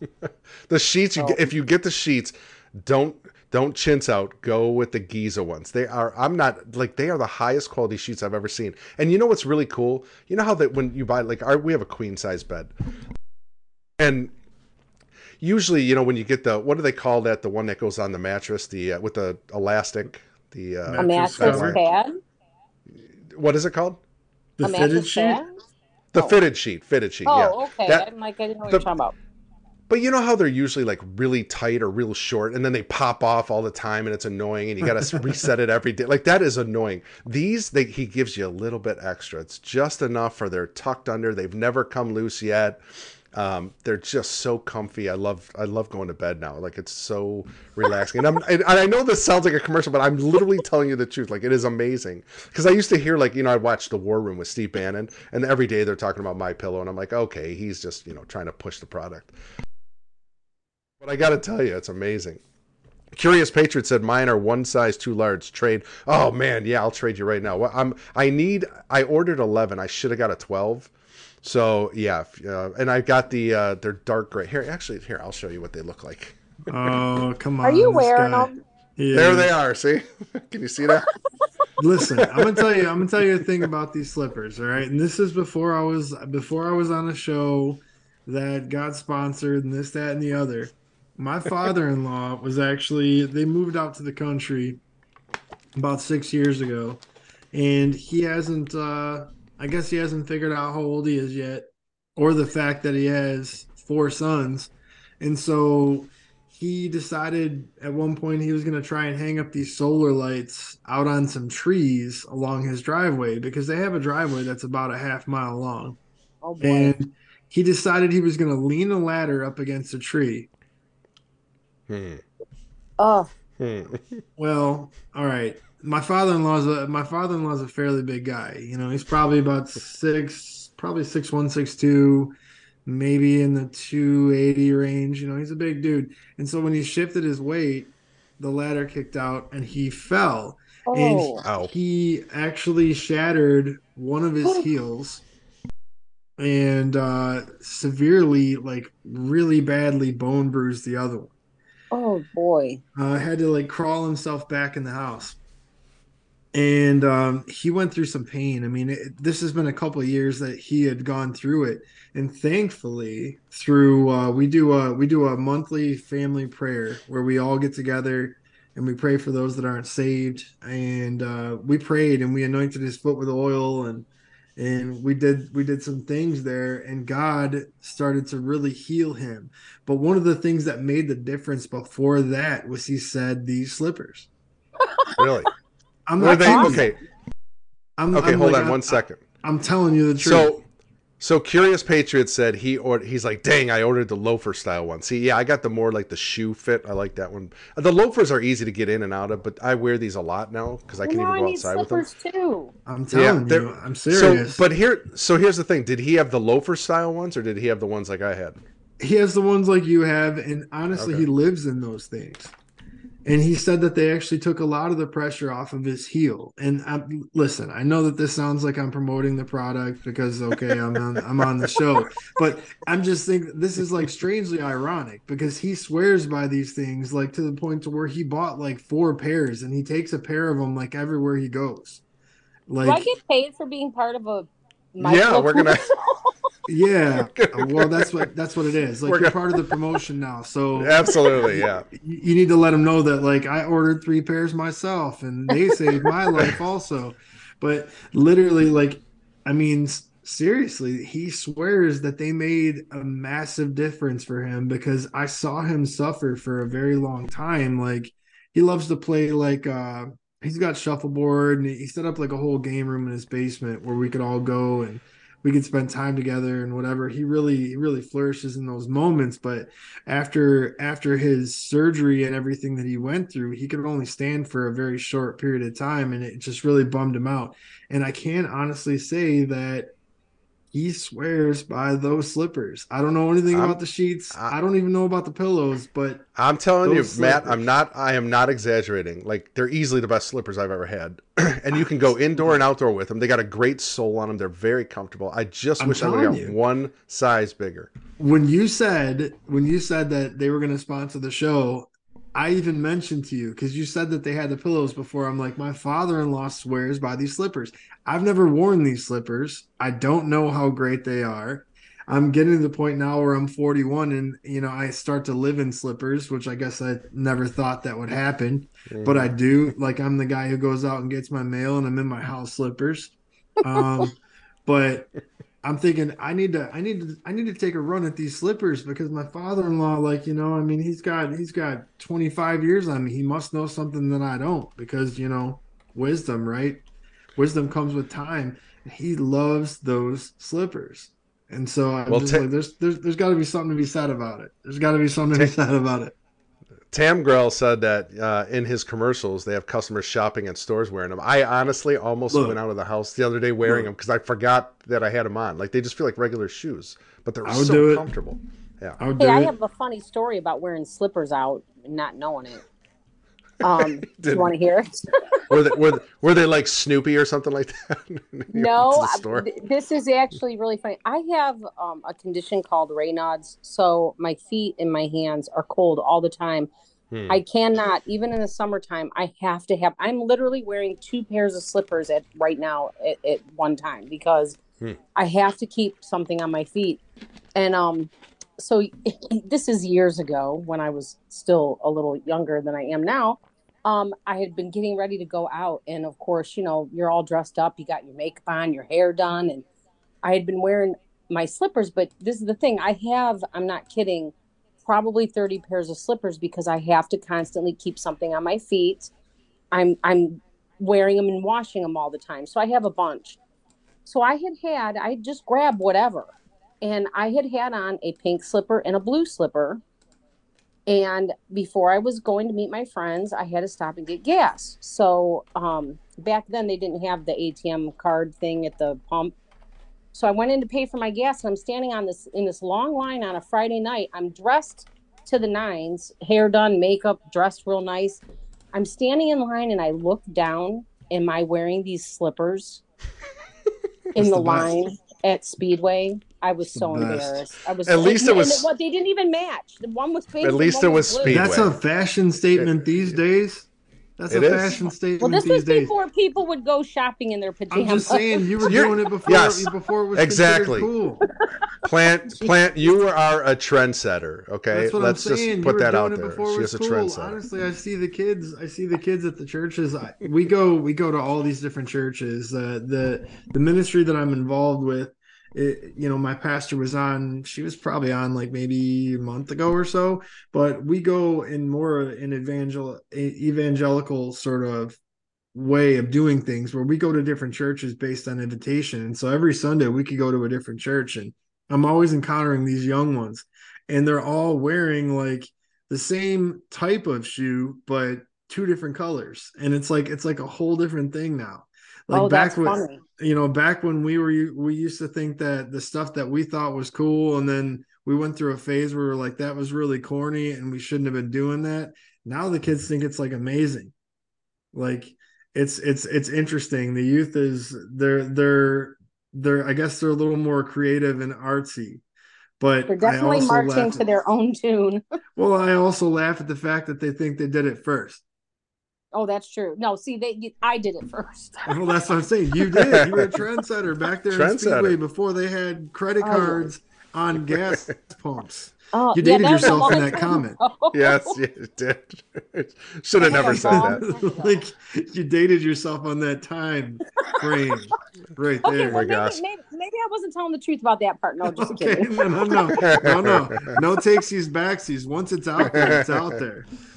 Oh, yeah, and you know, Matt, Matt, you're just a kid, okay? 41 years old. Wait till you get Look, to 53. Like We're all honestly. kids, man. We're all kids. We're adult-sized children. Face it. Face it. You know it's you know it's so weird. My uh, so my birthday was a couple weeks ago, and you know how on your Facebook thing it pops up of memories or whatever. It was already three years ago. They gave me my family gave me like a surprise. It wasn't really a surprise, like a 50th birthday. I kept telling them, please don't do that, please. I don't want one, and they did it anyway. So you know, it was about I don't know all my relatives and friends and stuff. I mean, it was fun. I had a good time, and uh, but I'm looking at the pictures. I'm like, holy crap, that was already three years ago. Like, do, like three years already went by, and two years under the Biden regime. Like, I don't even know how it went that. Thank God it is going fast with Biden in there. But like, I just couldn't believe it was already three years. Like, doesn't I don't know. It, let me ask you, Plant. Doesn't it seem like six months right now is only like two months? Yes, it I was seem- just gonna say it's like somebody's flip. You know how you flick a deck of cards and you just like flip them. I feel like I, I can't believe I can't believe how fast time is going. Like, i especially as you get older. Um, yeah. Um, I'm about to turn 55, so I feel like I just turned 45 like three years Mhm. ago. Do you know what I, I mean? know. It's crazy. It's I think crazy. what it is. I think what it is is like when when when you're young, when you're when you're a child, per se, there's so few distractions in your life that it seems like it takes an eternity to get Yeah. from one thing to the next. You know, That's from true. a birthday or to Christmas or this or that. But then when you get into the hustle and bustle of life where you're trying to provide and you're trying to work a career and you're trying to raise a family and you're trying to do this, that, and the other, like your timestamps to your children. That You is true. Your timestamps to your grandchildren for those that have them. It's like, man, that's when you really start to evaluate how fast life moves. It hasn't started to accelerate. The problem is you just have a lot more things to distract you. And so a day can pass in an instant when it seemed to last an eternity when you're a kid and you're bored. You're just like, this day will never end. And nowadays it's like I can't figure out enough like I can't figure out how to do everything in a day that I would really like to accomplish because there's just so many things that we can distract ourselves with. I don't know. Oh, I I think, think- somebody keeps stealing my Wednesdays and Thursdays because I feel like we go from Tuesday to Friday in like 12 hours. Yeah. I wish The they. I Wednesdays wish they and would. Thursdays are like the one Yeah. sock in the dryer. It just always comes up Yeah. missing. I wish they would steal my Mondays. I hate Mondays. Man, Mondays the worst. You know, I I gotta. have and a I case like of the Mondays Okay. because after the weekend, that's what I, when I said from Tuesday to Friday, and I'm like, oh, my husband's home. He's going to be home all weekend. I don't get anything done when he's home, so I'm happy for him to go back to work on Monday so I can do what I need to do. Yeah. So So I have to. I have a little confession to make right now. So Uh-oh. speaking of Monday, Monday when I said Monday, it reminded me of something that happened. So this is one of the reasons I don't have a Jesus fish on my car or anything that says I'm Christian, because sometimes you know how you lose your patience or you lose your temper, Matt. Has that ever? I'm sure that's never happened to you, Matt or or Plant. Bro, Um, I'm like a struggling I'm like a struggling doctor sometimes, dude. I have no patience. so so i'm oh gosh i'm at this intersection the other day right and it's a pretty busy intersection and I'm waiting for the light to turn red. I'm first in hmm. line, like heading east. And next to me are two left-hand turn lanes. The one two two lanes away from me is pretty full. There's a lot of cars in it. But the one next to me has no cars in it. And and we are having a major ice storm on Monday. It was really bad. Terrible driving.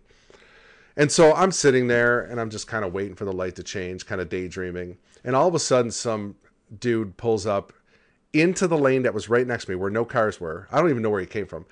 And he, he pulls right in front of me, which is totally illegal because he's kind of in the intersection when he's doing this. Oh boy. So he so he probably thought, "Oh, I'm in the wrong lane. I'll just cut everybody off." So he he gets out in front of me, and he's in like a um, Dodge Challenger, so the worst car to be driving Okay. in that weather. And so I'm I'm So biting he's my in a hurry to get like, home. uh, probably. And so I'm thinking, okay, don't. It's okay. It's okay. It's not the end of the world. The first will be last, and the last will be first. That's what I always Right, try to right, calm right, myself. So I'm I'm just taking a deep breath, and then I just get on my phone, right, for a couple seconds. Light turns green, and now this guy's tires start spinning in the ice because, of course, he's in a sports car and it's not made for snow driving. So they're spinning like crazy, and I didn't notice at first. So I have front wheel drive, so I like got almost right on top of him because you know I didn't know he was stuck at first. So I kind of like hit my brake, and I'm thinking, okay, this this guy cuts everybody off. Now he's holding up everybody behind me because he's stuck. So I'm like, okay, calm down, deep, deep, deep breath, right? Uh. So now he he takes off, he gets his traction, and he starts going. Now he is like furious at me. He's flailing his arms around, right? And his and I'm like, what is he doing? What is he so upset about? So now I'm kind of getting hot under the collar, and I'm I'm way behind him. I'm not even tailgating or anything. I'm probably like four or five car lengths behind, doing like 30 miles an hour. It was terrible. We get to the next light to go towards my house, and we both get in the left hand turn lane there, and I'm like, oh boy. so now I'm behind him, and I'm kind of like laughing now. This is a bad habit I have. My wife gets so mad because a lot of times someone will get mad, and I just laugh at them, and that's not a good thing because that just you know antagonizes them a little bit. So so I'm sitting there and I'm smiling as he's still flailing his arms at this light. And so I opened my door because it was getting fogged up and I wanted to ask him, What are you so mad about? What's your problem? So as I'm opening my door, he gets out of his car and starts walking towards me. oh my Now he's a young, Uh oh. yeah, it was crazy. So he's about he was probably about 20 if I had to guess late 20s, maybe 30 years old, something like that. And he's Mr. Tough Guy. and he comes Come on. walking towards the car. And he's like, you know, he's strutting towards me and he and he's cussing at me and stuff and I'm kind of just smiling at him. Now, I'm looking at the guy and I'm pretty big. I mean, I'm a, I'm 6 foot. I go about 225, 230. And so he's coming and he's about 5 foot 7, probably about a buck 55 okay and i'm like okay i'm not going to fight him obviously first of all i'm old and second of all i'm a christian i'm not going to fight right so so i'm thinking what is this guy doing and, and so he's like he's like what are you riding you know my my rear end for right and i'm like dude i was like five car lengths behind you what are you talking about I said, you cut me off. Didn't by the way, you didn't use your turn signal. I said, you have a sixty thousand dollar car and your turn signal doesn't work. You know, like so. He we're going back, and then I'm thinking, okay, calm down. This is stupid. And then he gets about halfway to my car, and he's like, follow me back to my crib. follow me back Let's to my go. Let's go. So I'll like- read you some scripture. exactly. So I'm like, I'm like, I start laughing again. I slam my door. He gets in his car, and and I'm now I'm kind of like hot. I am like really, and I'm like, I'm like, Lord, okay, I just blew it. I just totally screwed up. But thank God I don't have a Jesus fish on my car or something that says I'm Christian, because then, then I just ruined. I I ruined it for the every Christian on the planet at that point. Did I tell you? Did I tell you? I have a pastor friend. I have a pastor friend who lives out in Kanoki, uh, Michigan, which is like Farmville, USA, and he invited me to come out to uh, to deer hunt on his property uh, earlier in this deer season. I'd never been out there before. I'd never even been out to Kanoki because I didn't even know it existed. It's one of those places, you know. And I've lived in Michigan my whole life, but it's just I don't know. It's a little small, remote country area, lots of farmland, and so I'm driving out there at like, you know, 5:45 in the morning. I'm trying to get out there before the sun's up.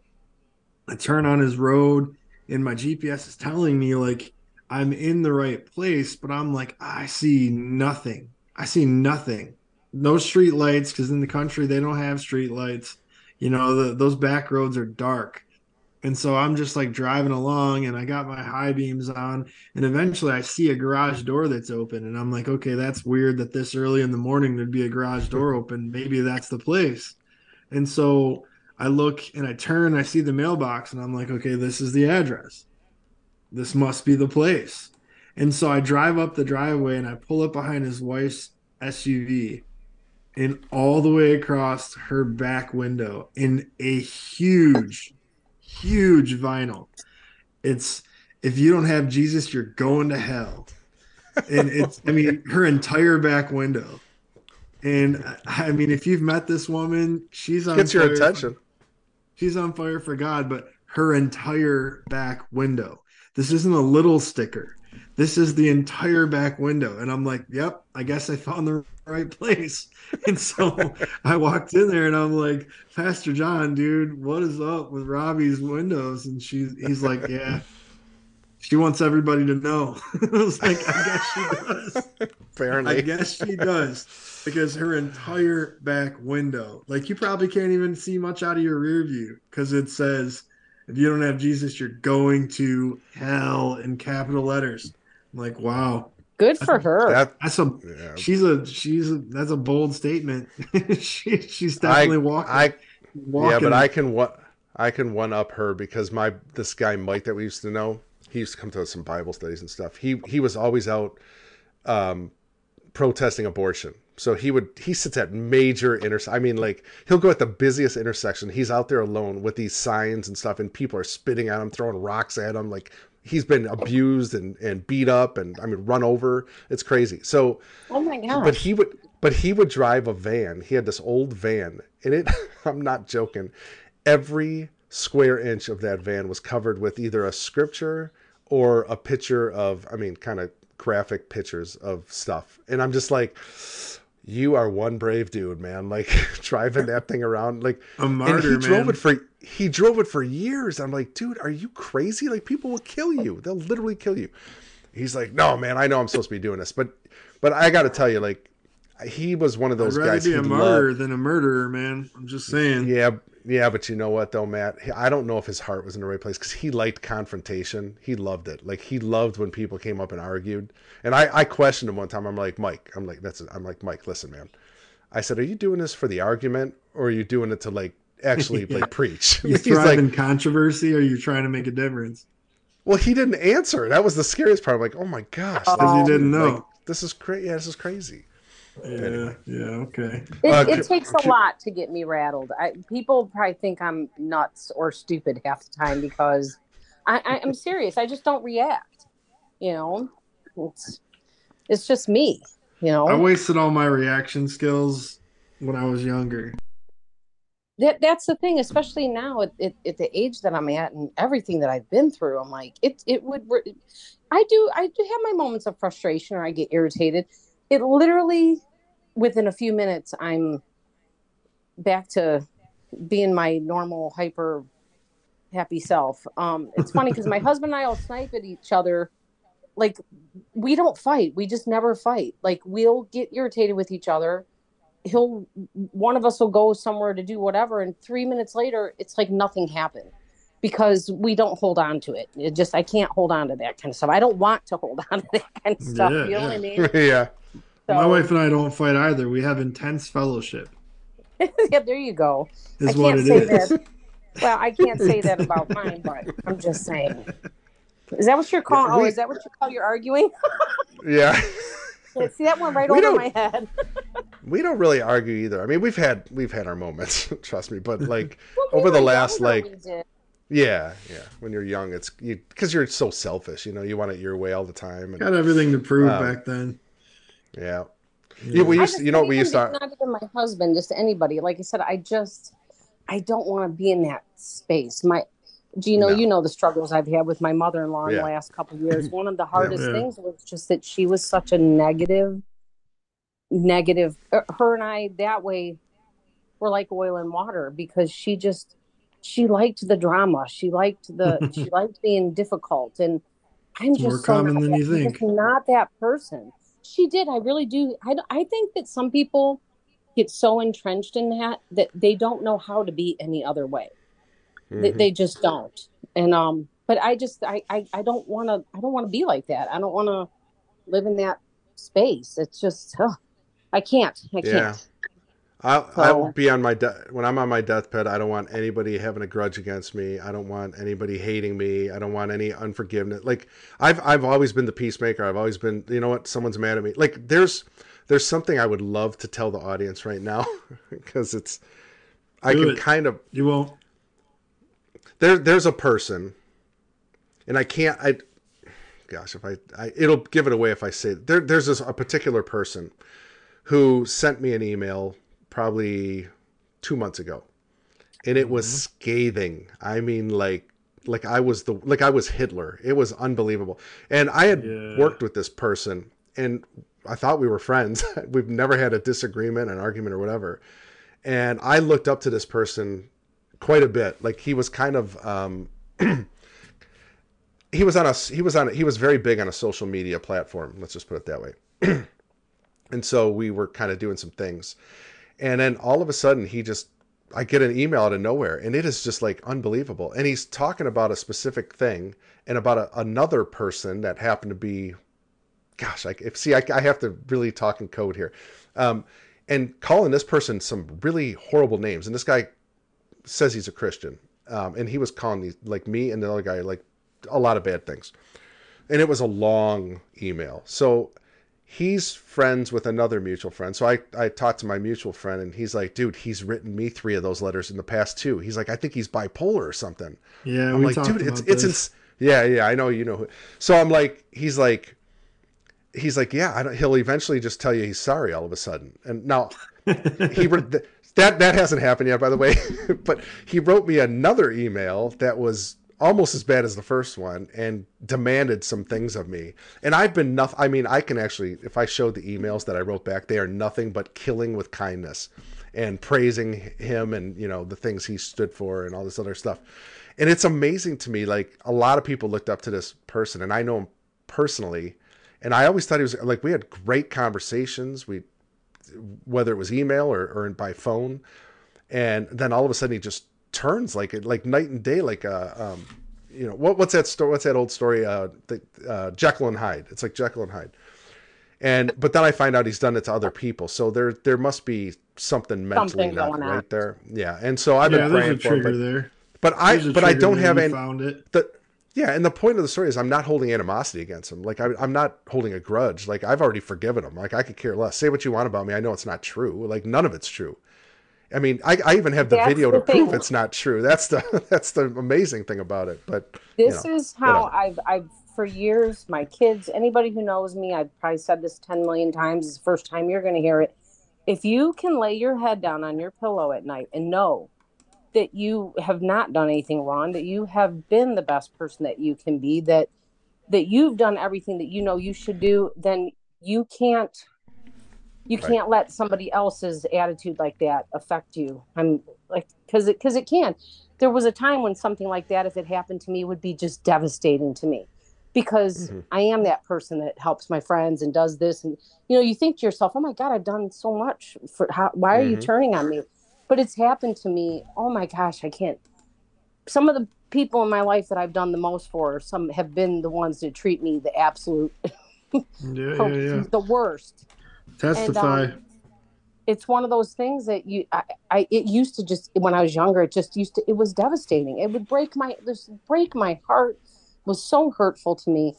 But like I said, now, like I said, if you can lay your head down on a pillow and you know that you, you have been who you need to be, you have done what you needed to do, you have not, you know, done anything nasty or malicious, then, then you can't I don't want to hold on to I don't I don't want to hold my own garbage. I'm not gonna hold your garbage too, you know. Sure, sure. Right. If I can give you uh, if I can give you any advice in that area because I'm I live a life in testament of the very same thing. You know, I, I come from a very uh, let's just say very checkered past um, when it comes to my family. You know, they're a very motley group of people that have had a lot of struggles and a lot of demons and a lot of things that they've gone through. And, uh, you know, God has kind of protected me in that way even from a very young age. And so I was alienated for a lot of you know, a lot of my life. And even now in my adult life, they're just like, oh, this guy's too good. You know, he's the he's the goody goody Christian, you know, he's a minister and a chaplain. And so it's it's amazing how even when you find yourself in a place where you shouldn't find judgment, people still judge you.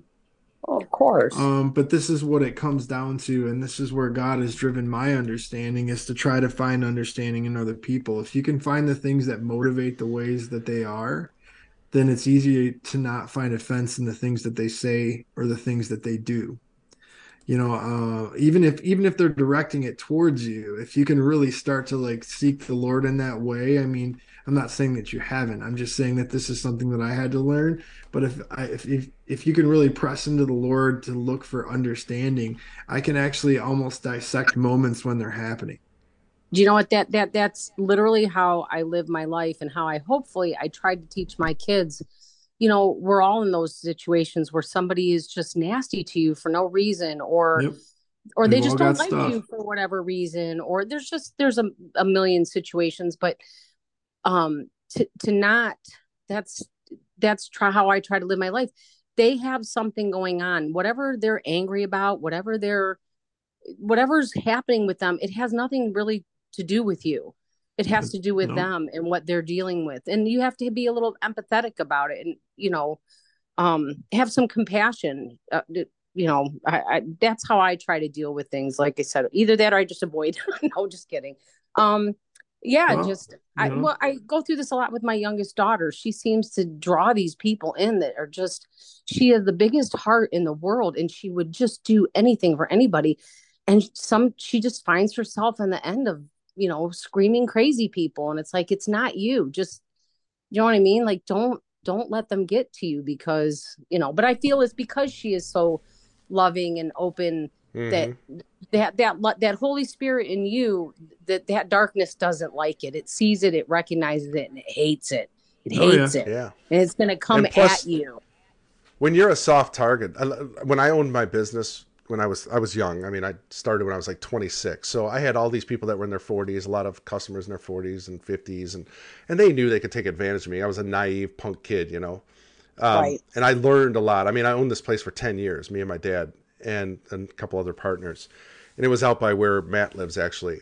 And so I remember that job taught me more about human nature than I could have ever wanted to know or could have learned anywhere else except maybe you know the bible obviously like it was amazing what i learned about human beings i yep. i some of the people that i treated like gold i'm in i when i say gold i mean like they were they weren't paying for stuff i was giving them things and they were the ones that turned on you and were calling you every name in a book or backstabbing you it was unbelievable yes, I, yes. and and i and i had to learn to forgive like i had to say okay like i could either hold on to this and be really ticked off about it and want to go, you know, kill them, or I could I could sit back and say, wait a minute, does is it really matter? It's lies. It's not true.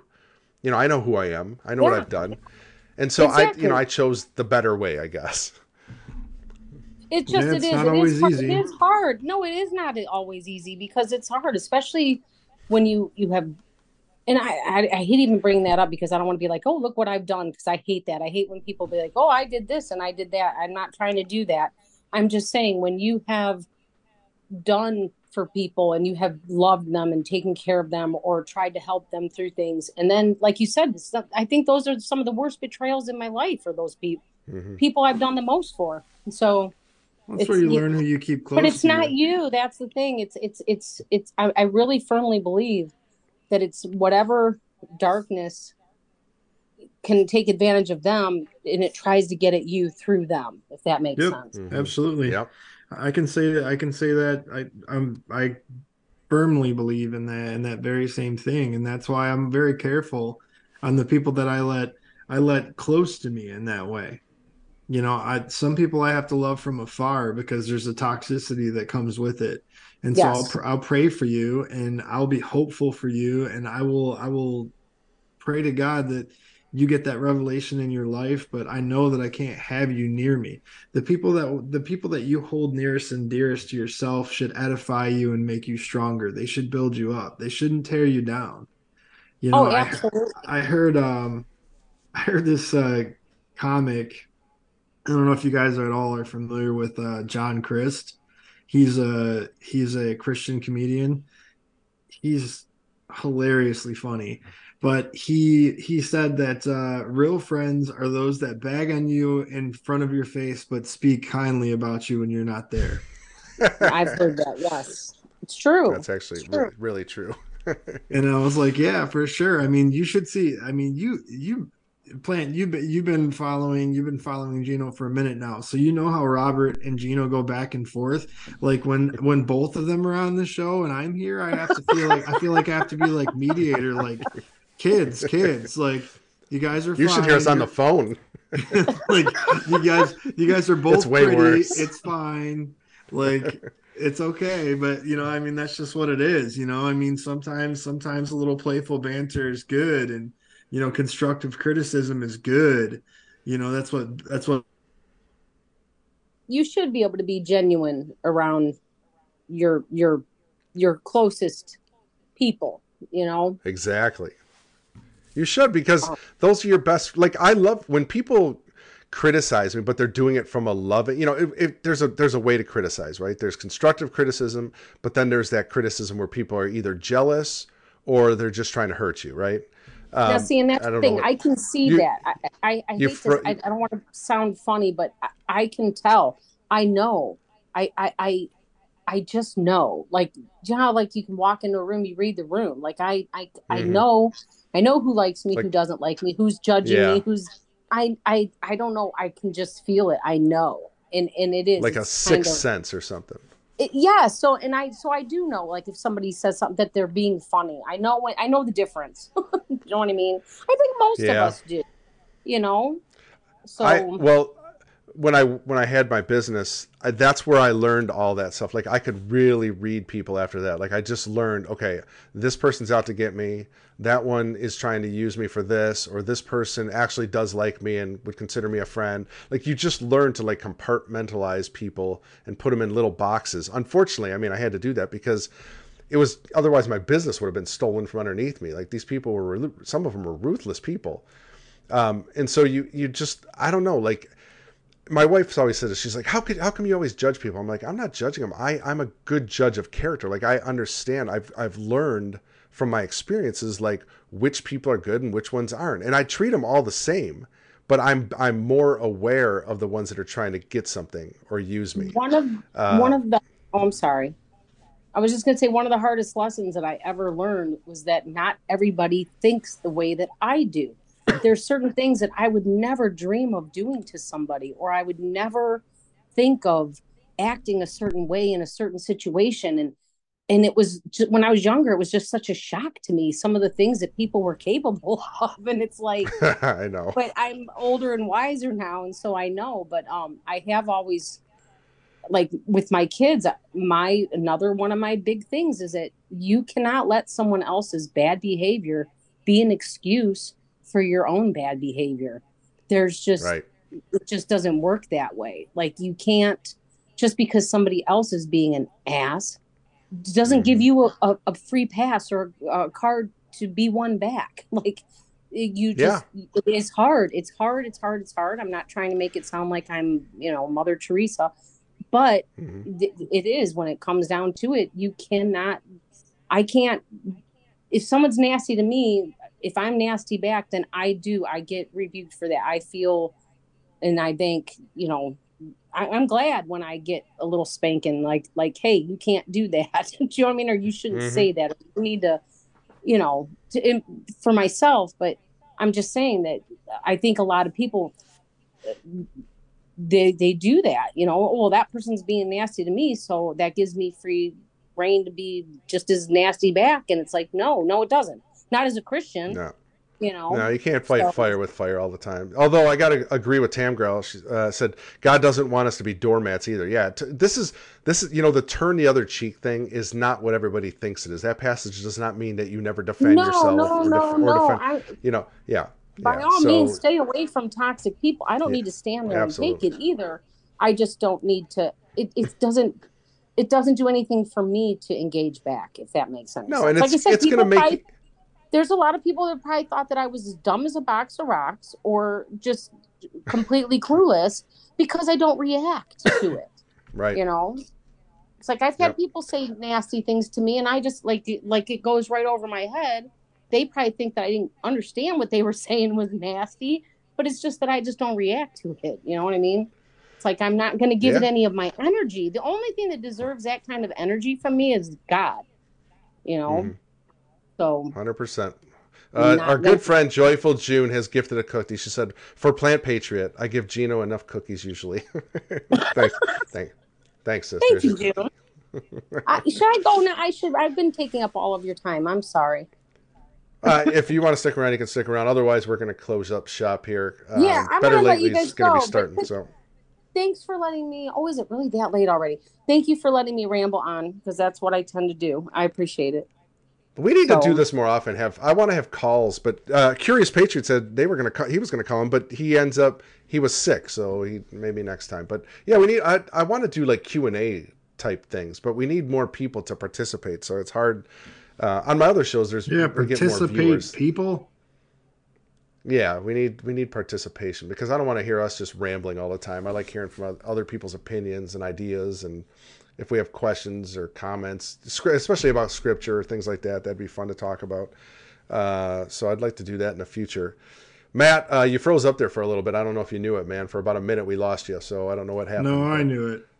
Okay. Well, I want to tell you that I do appreciate the effort that you put in, Gino, because I know it's I know it's helpful for me. It's in it's it's almost in a sense your show and like the blender and um, Neo in the morning and Greenbeard and and some of the other sh- it's it's it's fellowship for me that I I haven't been able to go anywhere or do anything with taking care of my mother-in-law. So it's it's it's had a big impact on me and I just want to tell you I appreciate it. But um I will let you go Oh, and thank hopefully. I will see you in the better lately chat.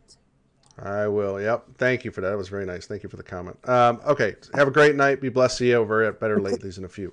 Good night. It was nice to meet you. Good night. Nice to meet you also. So Matt, awesome. That was fun. Real fun. AC was great. I can't wait to have AC back on, man. That guy's lit. That was that was amazing. I can't wait for uh, to hear more testimonies, and I hope he starts like videoing some of the miracles. That would be really cool. You know? Yeah, yeah, yeah. Well, he does do. um I don't know necessarily that it's video, like that. That's caught on video, but every time he does a service on Friday nights, they do live stream. Um, so I don't know necessarily that that's like. I think he did say that that actually was filmed when that happened, but it wasn't like someone following with like a catch cam sort of situation. Mhm. But either way, yeah, I mean, he's really starting to pick up some steam. He's trying to he's trying to, you know, plant a church in Royal Oak. You know, right now he's currently in the city of Detroit, like right on the Southfield border. But I texted him after he got off the phone, just thanking him for taking the time, and he was like, "Oh man, I'm welcome. Like you're welcome. I'm sorry my phone was dying. I look forward to a part two. And I'm like, "Oh, there'll be a part two, bud. There's there's a lot in that man." And There's- there's gonna be a part- Yeah, there's going to be a part two, a part three, a part four. We're going to have him on as a regular guest, just like we do with Miko and uh, uh, Yeah, the Golden. He's had some experiences. He did Speaking a lot of the Goldens, Go ahead. sorry, go ahead, and finish up. I'll, No, I was just saying, like he he's had a lot of experiences, and he knows he knows a lot of people. It's crazy how many people that guy knows. He's been connected in so many different ways. Like he did, he did security for a while while he was trying to figure out ministry when he was here in Detroit, and he met all these athletes and all these people that he's connected to. It's just it's it's wild how far his reach is.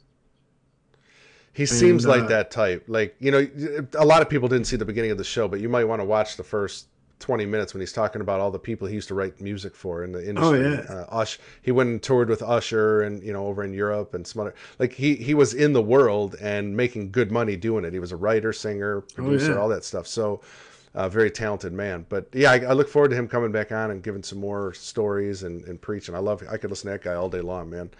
Um, so what I was going to say was, you know, we had the Goldens on last, was it last week? Yeah, last week. Yeah, uh, talking about the, the. Vax, yeah, the Vax movie that's coming out. So I haven't heard anything from them this week. I'm going to text her. Hopefully by next week we'll have a little more information on when the documentary comes out because that's, I'm telling you that that's going to be a, that's going to be a good one. It's like it's going to be well Heart, done. Right? Haley's Heart. Yep. and the Heart, name of the yeah. movie, the the name of the movie was, uh, oh gosh, what was it called? Um, oh man, hang on, I got it on my. Uh, actually, I got it on my TikTok thing here. Let me look. Yeah, Vax is wax. Yeah. it was um hold on, I got it. It's loading up. Hold on a second. I don't know why I always forget the name of it. Okay, it's called uh Real Not Rare. Real Not Rare. Haley's Heart Real Not Rare. Yeah, so and that, again that movie's about uh, people that were vax injured, kids, mostly kids. Um not necessarily just the COVID jab, but a bunch of different other vaccines that have hurt people and hurt their families. And a lot of them were pro-vaccine people, and then they changed because Sure. obviously it hurt their family. So Because they told Yeah, you that's gonna be a- okay. yeah, yeah, safe and effective. So they're gonna that's gonna be out hopefully soon. I know they were still trying to raise some money to finish up a few uh, little details, make it right.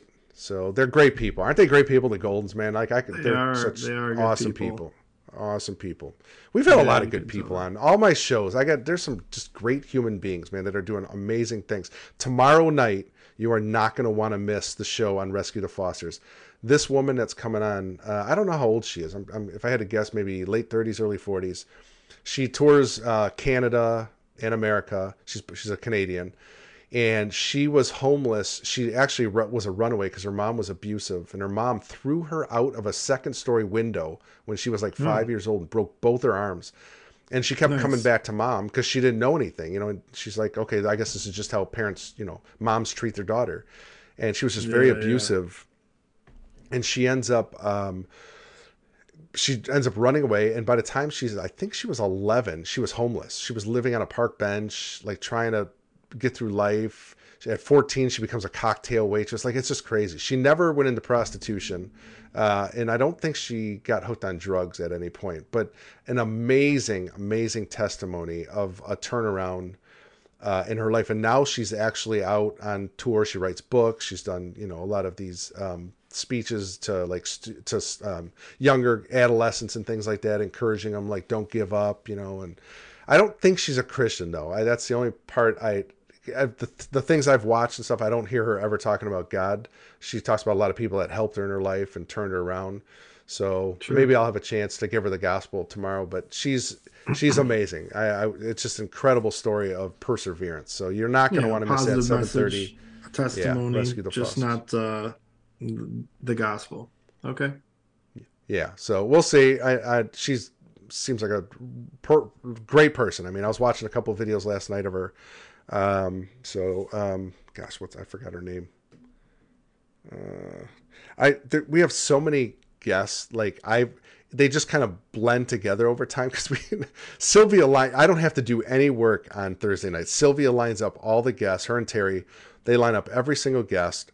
And all I do is show up, and I have to, you know, I obviously I get the video and streaming set up and get all the thumbnails and all that. But it's I have the easy part. They just get all the. We're lined up right now. I think she told me we're lined up through August. That's how many people they've got lined up to come on the show. I'm gonna start So- scheduling some for this show too because I've got about Yeah. I've got at least probably five, probably five or six in mind.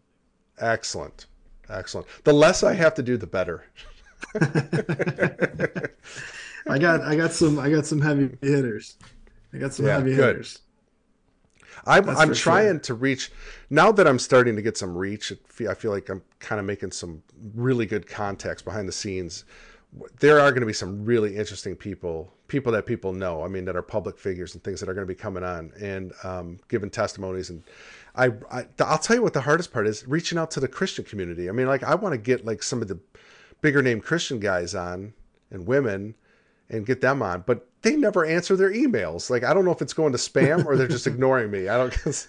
No, they have employees that are told to ignore it. yeah, I guess so. Whatever. eventually, eventually they're gonna know who I am. You're gonna know. oh man! All right, bro. Well, good show. Um, Yeah, yeah. That was that was a lot of fun tonight. Plant, thank you for calling in. Always a pleasure. Yes, thank you. Uh, maybe next week we'll get a couple new callers in. And um, as of right now, I don't think we have anybody scheduled for next week. So if you want to go ahead and get I'll one of your uh, your folks on, let's do it. Yeah, I'll work on it. Excellent, man. All right, y'all. Uh, Scratching was released. I see some of you got your gold pills already. Be blessed. Uh, join me tomorrow. Rescue the Foster, seven thirty. You don't. You're not going to want to miss that one. I think her the lady's last name is Grundon, if I remember correctly. So if you want to, I, I don't have it on my phone, so I can't look it up. But uh, yeah, join us tomorrow. And then um, I just got a text from Gino Revan. We were going to do the random tandem Saturday night his computer blew up. So apparently that's not going to happen. So the blender will be on this Saturday if you want to join me and Michael for the blender, 11 p.m. Eastern Standard Time. You're not going to want to miss that. Uh, we had Joe Jordan on last week talking aliens. That was fun. I love when that guy comes on. Uh, so yeah, that's it. Love y'all. Be blessed. See you over in Better Lately's chat in a couple minutes. All right. Have a great night and a. Uh, I was going to say great weekend, but we're not there yet. I, I was wishful thinking. so yeah, sweet sleep oh, and God bless. Yeah, and get your uh, 2.0 my pillow for a Do better it. night's sleep. and slippers. And slippers. You're still here? It's over. Go home.